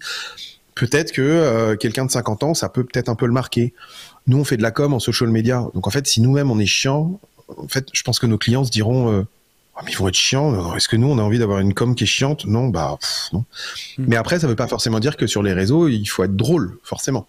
C'est, c'est, nous, on, on- on- c'est pour ça que je dis, on, on dit qu'on a un ton, pas forcément drôle, mais on, on- parfois on est un peu taquin, parfois on est très décomplexé de ce qu'on fait, on est un peu moqueur, mais on n'est jamais méchant. Euh, ça c'est une règle. On attaque très peu, on, on, on est très politiquement correct même, hein. Euh, mais on essaie d'avoir parfois juste un petit peu, c'est plus de la taquinerie. Et donc c'est ce qu'on essaie d'avoir, mais euh, parce qu'on est comme ça et que tout le monde est comme ça ici aussi. Enfin, dans tous les gens de l'agence, c'est plus intéressant et c'est plus drôle d'avoir ça. Donc en effet, on essaie de le retranscrire sur le site en tout cas. Bah, ça fonctionne et même dans, dans vos. euh, alors, je suis allé un peu, j'avais préparé, mais en même temps, c'est tellement passionnant tout ce que tu me racontais que j'avais été, euh, j'avais mis un peu vos réseaux sociaux, j'avais montré quand même à les, à les suivre, hein, bien sûr, au PNC sur Insta. Là, ce sont les reels, on a des publications. Ouais. Coucou Fanny. Euh, Sur, Insta, sur Insta, on a pas mal de contenu. hein. Sur, sur Ouais. Insta, on donne Insta et LinkedIn sont nos deux plateformes où on donne Ça, beaucoup regarde. de contenu. il est là, Euh, LinkedIn. Ouais, où il y a euh, on, on donne du contenu sur nous parce que nous aussi on fait notre pub pour dire regardez à quel point on est géniaux, regardez pour quel client on travaille. Euh, mais il y a aussi voilà où il y a des fois on va euh, donner quelques astuces, où il y a des fois on va euh, décrypter des choses. Enfin, donc ouais, on essaie on, on essaie de se rendre intéressant en fait. On essaie de créer du divertissement. Alors ce qu'on dit, hein, c'est que nous le divertissement il est lié à notre métier, mais on essaie en tout cas de de, de, de le faire et, euh, et, et, et voilà. Bon je pense qu'on pourrait encore faire mieux mais déjà là ce qu'on fait c'est cool et bravo nous aux équipes qui le font en interne. Euh, là on en a plein de nouveaux qui vont euh, on a plein de nouveaux contenus qui vont sortir justement parce que comme on a monté notre studio un studio de prod on a pas mal d'équipes qui vont de plus en plus prod de micro contenu et tout donc euh, donc c'est cool. On a hâte de voir ça. Twitch bientôt? Il y a un an, Bah, tu m'avais évoqué le fait d'y aller. on est ouais écoute ouais ouais ouais bah, le, le, le projet est toujours là hein. et là à côté de. Ah, Euh, non euh, en fait on, on a ouais ouais voilà c'est que on, on fait tout pour créer le- du, contenu mais euh, en fait le problème c'est que quand t'es cordonnier plus mal chaussé Mmh, organise ouais, ça. Euh, prend du temps et que le temps qu'on a, ben il y a des fois on, on le dédie à nos clients et on le passe moins, euh, on le passe moins chez nous. Mais là, plutôt on- logique. on- bah c'est ce, ce- ça- en fait, il y en a un qui te coûte de l'argent, il y en a un qui t'en ramène. Quand tu dois faire vivre des gens et que tu dois rentrer de l'argent, à un moment tu fais un petit équilibre assez simple. hein. Tu dis, peut-être t'en rentrer un petit peu. Combien, combien Donc, vous donc, êtes chez OPNC Euh, J'ai fait le compte là. Alors attends, je vais te le faire vraiment en plus en, en version. euh, Ah bah non, je l'ai plus. Ah bah si, je l'ai. Euh, ah bah non, je l'ai plus. Euh, je crois que c'était 43. Le, Ah, quand le même. dernier, Intégré. le dernier chiffre. 43 intégrés, tout à fait. Et 43. les, les- les différents pôles de métier, j'imagine que tu as des leads, des chefs dans différentes. Tu vois, tu parlais de médias, clients, t'as quoi comme, euh, comme pôle de, de métier chez toi en grand pôle de métier, en effet, on a nous un pôle client, donc qui sont ce que chez nous on appelle les account managers. Donc c'est des gestionnaires de compte qui, qui s'assurent que les projets euh, sont bien organisés et que le client il est content. Euh, on a des pôles de créateurs de contenu. Donc chez nous des social, des social media managers euh, qui vont penser des idées, euh, briefer des équipes de prod parfois pour les créer, soit les créer eux-mêmes. On a euh, toute une partie sur l'influence également, donc on gère des campagnes d'influence. Euh, on a des directeurs artistiques, donc qui vont penser des campagnes, mais qui vont aussi parfois les produire ou euh, continuer à accompagner nos clients sur l'image qu'ils doivent avoir sur les réseaux. On a les concepteurs rédacteurs, donc ils vont penser des concepts avec les DA. on a des gens, des traffic managers, donc traffic managers qui vont acheter de la publicité euh, qui s'occupe de lancer des campagnes publicitaires. Euh, et, après, on a des fonctions support hein, de, sur des métiers de, de, contrôle de gestion, de, gestion de, l'agence au global. Directeur image qui s'occupe de définir les ambiances d'image de nos clients. Enfin, ouais, c'est des métiers qui sont très. Euh, c'est un mix entre des métiers très tradis de la pub euh, on a des planeurs strat, donc planeurs stratégiques, euh, et des métiers euh, très spécifiques du digital et du social media avec des créateurs de contenu, influence manager et, social media manager. Mhm. on est un peu, on est un, petit peu entre les deux. mais ça reste des métiers très traditionnels, si ce n'est qu'ils ont l'expertise en social media. C'est des devs aussi? Plus maintenant. Ah, c'est vrai, à une époque, il y en avait, vous faisiez développer des petits trucs euh, pour vos clients. On a commencé, on a, on a fait beaucoup de développement dans les années 2010 mmh. à 2014, puisque c'était la grande époque sur Facebook pour les anciens qui sont encore là, où on faisait ce qu'on appelait des fangates, euh, où pour pouvoir suivre une page, il fallait que tu passes d'abord par une page pour dire j'aime la page, pour pouvoir voir le contenu de la page. euh, puis après, on a fait plein d'applications de jeux dans lesquelles on jouait dans Facebook. On se rappelle de cette époque-là, putain, un monde. Euh, et puis après, bon, bah quand Facebook a arrêté ça, on a un peu calmé le, le, jeu sur, enfin, ce mauvais jeu de mots, on a calmé un peu le, nos ambitions sur les parties de développement technique. Et puis, on avait euh, jusqu'à en, son début d'année, on avait encore des équipes techniques en interne, et aujourd'hui, on les a arrêtées parce que, bah, parce qu'il a décidé de vivre sur d'autres horizons. Et puis, euh, bah, nous, on considère que aujourd'hui, c'est pas une priorité de développement euh, pour remettre ça au goût du jour. Euh, peut-être que ça le redeviendra. Cela dit, on a, je pense, jamais eu autant de projets techniques depuis que Simon est parti. Donc, Simon, si tu nous entends, bah, pour partie, euh, pu rester. non, non, je rigole, c'est très bien. Mais, Manu qui vient d'arriver, juste qui te dit que tu es. Ah non, attends, attends, c'est Lionel, tu es le conseiller d'orientation que tout le monde aurait aimé avoir. Merci. Écoute, moi, je, pars d'un principe, c'est qu'on a, on fait des métiers qui sont euh, pas simples en agence euh, de communication. Il y a une très mauvaise image depuis deux ans. Il y a une très mauvaise image sur les, sur la communication également. Les jeunes veulent pas venir dedans parce qu'ils ont l'image de genre, euh, on fait 80 heures semaine, tout le monde nous tout le monde nous crie dessus et tout. C'est des métiers qui sont passionnants, mais personne, personne les défend. Euh, et qu'en fait, moi, je pars du principe que bah, si nous-mêmes, on n'est pas ambassadeurs de notre propre passion et de nos propres métiers, bah, franchement, dans dix ans, il y aura personne et puis on va galérer à recruter des gens. Et donc, euh, j'essaie, moi, je passe, j'essaie de passer un max de temps, même à donner des cours en université ou à l'école. Euh, et euh, ce que je dis toujours, nous, d'accueillir des stagiaires pour leur faire découvrir des métiers. Et puis au pire, ils aiment pas, bah, ils aiment pas, mais au moins ils ont essayé, mm. plutôt que de tout de suite juger. Donc, euh, donc j'essaie d'être un bon, euh, un bon comité, un bon, euh, pardon, merde, j'ai plus le terme. C'était conseiller d'orientation. Je, confondais avec le CPU. oh non, non, c'est pas CPU. Euh, on va bientôt terminer. Je suis obligé. Ah il euh, bah, que je retourne travailler. J'imagine que toi aussi. Ah il est déjà 14 h ah passé. Juste. J'avais pas prévu de rendez-vous à, 14 h pile. J'avais prévu mon coup. Toi, d'accord, bah, tant mieux. Euh, bah ouais, mais t'es passionnant. Qu'est-ce que je te dise? Juste pour vous dire que Manu Chosette qui vient d'arriver est le prochain invité de On parle la bouche pleine. Il est directeur technique chez Canal+. Je sais pas s'il fallait que je le dise, que c'était sûr que c'était toi, mais en tout cas, ce sera lui le 21 avril, normalement, si tout va bien.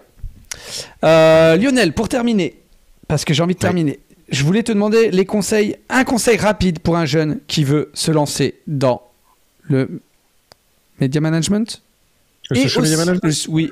Et alors, attends, je te laisse aussi, euh, tu vas répondre à ça. et aussi, non, non, vas-y, après je te poserai la dernière, la dernière requête. Ouais, ça roule. Euh, la première chose, c'est, en fait, euh, ça reste des métiers de communication. Donc il faut aimer la communication. C'est-à-dire qu'il ne faut pas aimer les réseaux sociaux. C'est le premier point. C'est souvent, on se dit, ah, j'adore TikTok, donc du coup, je vais faire ce métier. Non, est-ce que tu aimes la communication? Parce qu'en fait, derrière, on le fait pour des marques. Et les marques, elles ont des enjeux de communication. Elles font pas juste, euh, on fait du LOL sur TikTok. Donc le premier point, c'est d'aimer la communication. Euh, et ensuite, en effet, d'aimer les réseaux, mais pas juste d'aimer les réseaux. Après, Bah, quand on aime quelque chose, franchement, euh, bah, on le fait avec beaucoup plus de plaisir. Et qu'aujourd'hui, malheureusement, il y a trop de jeunes qui vont dans la communication, mais qui n'aiment pas forcément ça. Et c'est dommage. Parce que, bah, en fait, c'est un métier comme pour tous. Hein, euh, il y a des trucs qui sont bien, des trucs qui sont moins bien, mais il faut aimer ce qu'on fait parce que sinon on le fera pas bien. Ça, c'est vraiment aimer la com. Je peux pas dire l'inverse, je bosse aussi dans la com, donc euh, du coup, euh, je, je suis plutôt d'accord avec ce que, tu, ce que tu viens de dire. Maintenant, j'ai une dernière demande. Je te demande, face caméra, d'inviter quelqu'un à venir dans On parle la bouche pleine. Tu peux dire pourquoi? Ouais, je t'avais pas dit ça, ben, je- sinon c'est trop facile. Euh, Sachant quand j'envoie la vidéo dans la foulée. Enfin, dans la foulée. Ouais. Si c'est quelqu'un que je connais pas. Idéalement, quelqu'un que je connais pas, c'est quelqu'un que je connais qui est plus facilement abordable, c'est bon. Si t'en as pas, c'est pas grave, mais en tout cas, voilà, j'aimerais bien euh, un métier. Ça peut être ce que tu veux, alors, autour de la com ou pas d'ailleurs, parce que je me suis dit qu'un prof des écoles là, je- je- ça peut être pas mal en ce moment. J'ai quelqu'un euh, qui est pas dans la com. Ok. Eh mais ben, je peux te trouver quelqu'un dans la com. Mais je peux demander. euh, J'ai un pote qui est luthier, qui fabrique des guitares. J'en ai un aussi. C'est trop facile à avoir.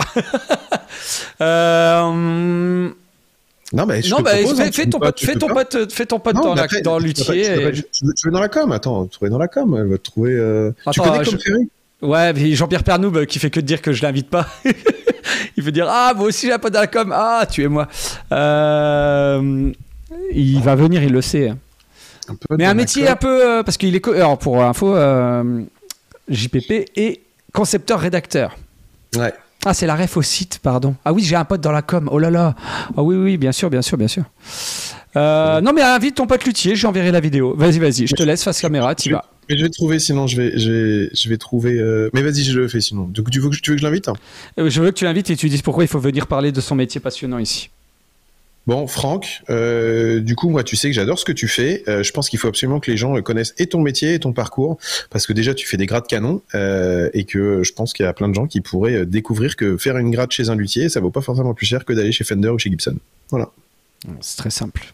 Très simple, efficace. Bah parfait. Et bah écoute, tu m'enverras le petit, euh, le petit, euh, le petit. Ah, il va avoir un Instagram, ce cher Franck. Tout à fait, il a un Instagram qui s'appelle Cosmic Guitar, C-O-M-S-I-K, C-O-S-M-I-K, guitare. Eh bien, écoute, je crois. Cosmic Guitar, je vais tout de suite le noter et, euh, et j'irai voir. Et s'il a un peu de contenu, ouais, il pourra nous jouer un peu de guitare. J'imagine qu'il sait jouer de la guitare. Il sait jouer de la guitare. Il sait les fabriquer, il sait les jouer, il sait jouer, il sait. euh, Ok. Et bah fait- écoute, Il fait plein de choses, il a un G-son en parallèle, il fait plein de trucs. bon, bah voilà, il va pouvoir. il a euh, mis le. Cosmic Guitar. Alors il y en a plusieurs. Je trouverai. Tu me l'enverras après. euh, après Ouais, je te l'envoie euh, après t'inquiète. Merci Lionel. Il y a quelque chose d'autre que tu voulais ajouter à la fin, un petit mot de la fin. Vas-y, c'est pour toi, c'est ton heure. Non, merci à toi. Je trouve que c'est canon de faire ça, de euh, garder la rythmique. Je suis admiratif euh, du fait que tu maintiens euh, les rythmiques de produire du contenu. Donc bravo à toi. Moi, j'ai jamais réussi à le faire. Donc euh, et j'ai pas d'enfant. Donc euh, tu vois, je pourrais te dire, j'ai une vie peut-être plus simple. Donc non, non, c'est canon. euh, bravo à toi. Je trouve euh, de faire ça, c'est marrant. Et puis c'est amusant à faire. euh, je trouve que de parler, de parler à d'autres personnes. et de, de parler ce qu'on fait. Bon. Après, ceux qui veulent écouter, bah, ils écoutent, c'est les autres qui se barrent. Je te coupe, c'est l'heure du biril. Regarde, on va se la faire comme ça. Hop là. Et j'essaie de faire avec toi. Ah putain, j'y arriverai pas. Ah non, c'est dégueulasse. Ah, je suis un gros boomer. Et voilà, et ben voilà, c'est un bon biril de merde. Comme tous mes birils. Euh, donc, je- ne te cache pas que dans le chat, tout le monde était content. Merci Lionel, c'était très cool, JPP. Drone Vosges, merci, hyper intéressant à suivre, bravo. Drone Vosges, d'ailleurs, je t'en ai parlé, mais moi, je veux que tu viennes dans On parle la bouche pleine faire du drone en direct. Il faut qu'on trouve techniquement comment on peut faire, mais je pense que c'est jouable. Euh, du drone FPV, bien sûr, comme ça on verrait ce que tu vois et euh, les images. Je pense que c'est possible. Bah, Oh oui, oui, oui. Puisque ça envoie, ça envoie du, ça envoie un flux vidéo en live, hein, donc à un moment. euh, Exactement, exactement. Après, tu sais, il est dans les Vosges, tout ça, c'est compliqué, la, la fibre là-bas. Je déconne, Valérian, ne t'inquiète pas, on va se caler ça. Euh, merci à tous, euh, encore une fois, merci Lionel, vraiment beaucoup. Euh, franchement, j'ai tellement pas abordé tout ce que je voulais que je pense que dans un mois, je te réinvite. Euh, et puis, euh, hésite pas, hésite pas, hésitez pas si vous avez. Alors, voilà, là, je vais faire un peu ma pub à moi. Hésitez pas si vous avez aimé tout ça. Là, je vais faire des shorts, je vais faire des, des, des, extraits, des choses. Faut que je vois encore parce que là, je les ai mis sur YouTube, mais c'est peut-être pas la bonne solution. Faudrait que je connaisse quelqu'un qui puisse me conseiller. Euh, non, non, mais voilà, n'hésitez pas à partager euh, ça, tout ça, et à dire que c'est cool cette émission, parce que vous pouvez poser des questions à des gens peut-être que vous n'avez pas accès plus facilement dans la vie, euh, sur des métiers qui sont souvent passionnants, et j'essaye en plus de prendre, si possible, des gens qui sont passionnés par leur métier. C'était le deuxième épisode de On parle la bouche pleine avec Lionel, directeur d'agence de communication social média. Merci Lionel. Merci à vous. Et à bientôt. On se quitte bien sûr avec Pêche Melba comme d'habitude. Bisous bisous Et on parle pas la bouche pleine, hein Ah bah si, en fait, ici tu peux. C'est le principe. Ah bah vas-y alors.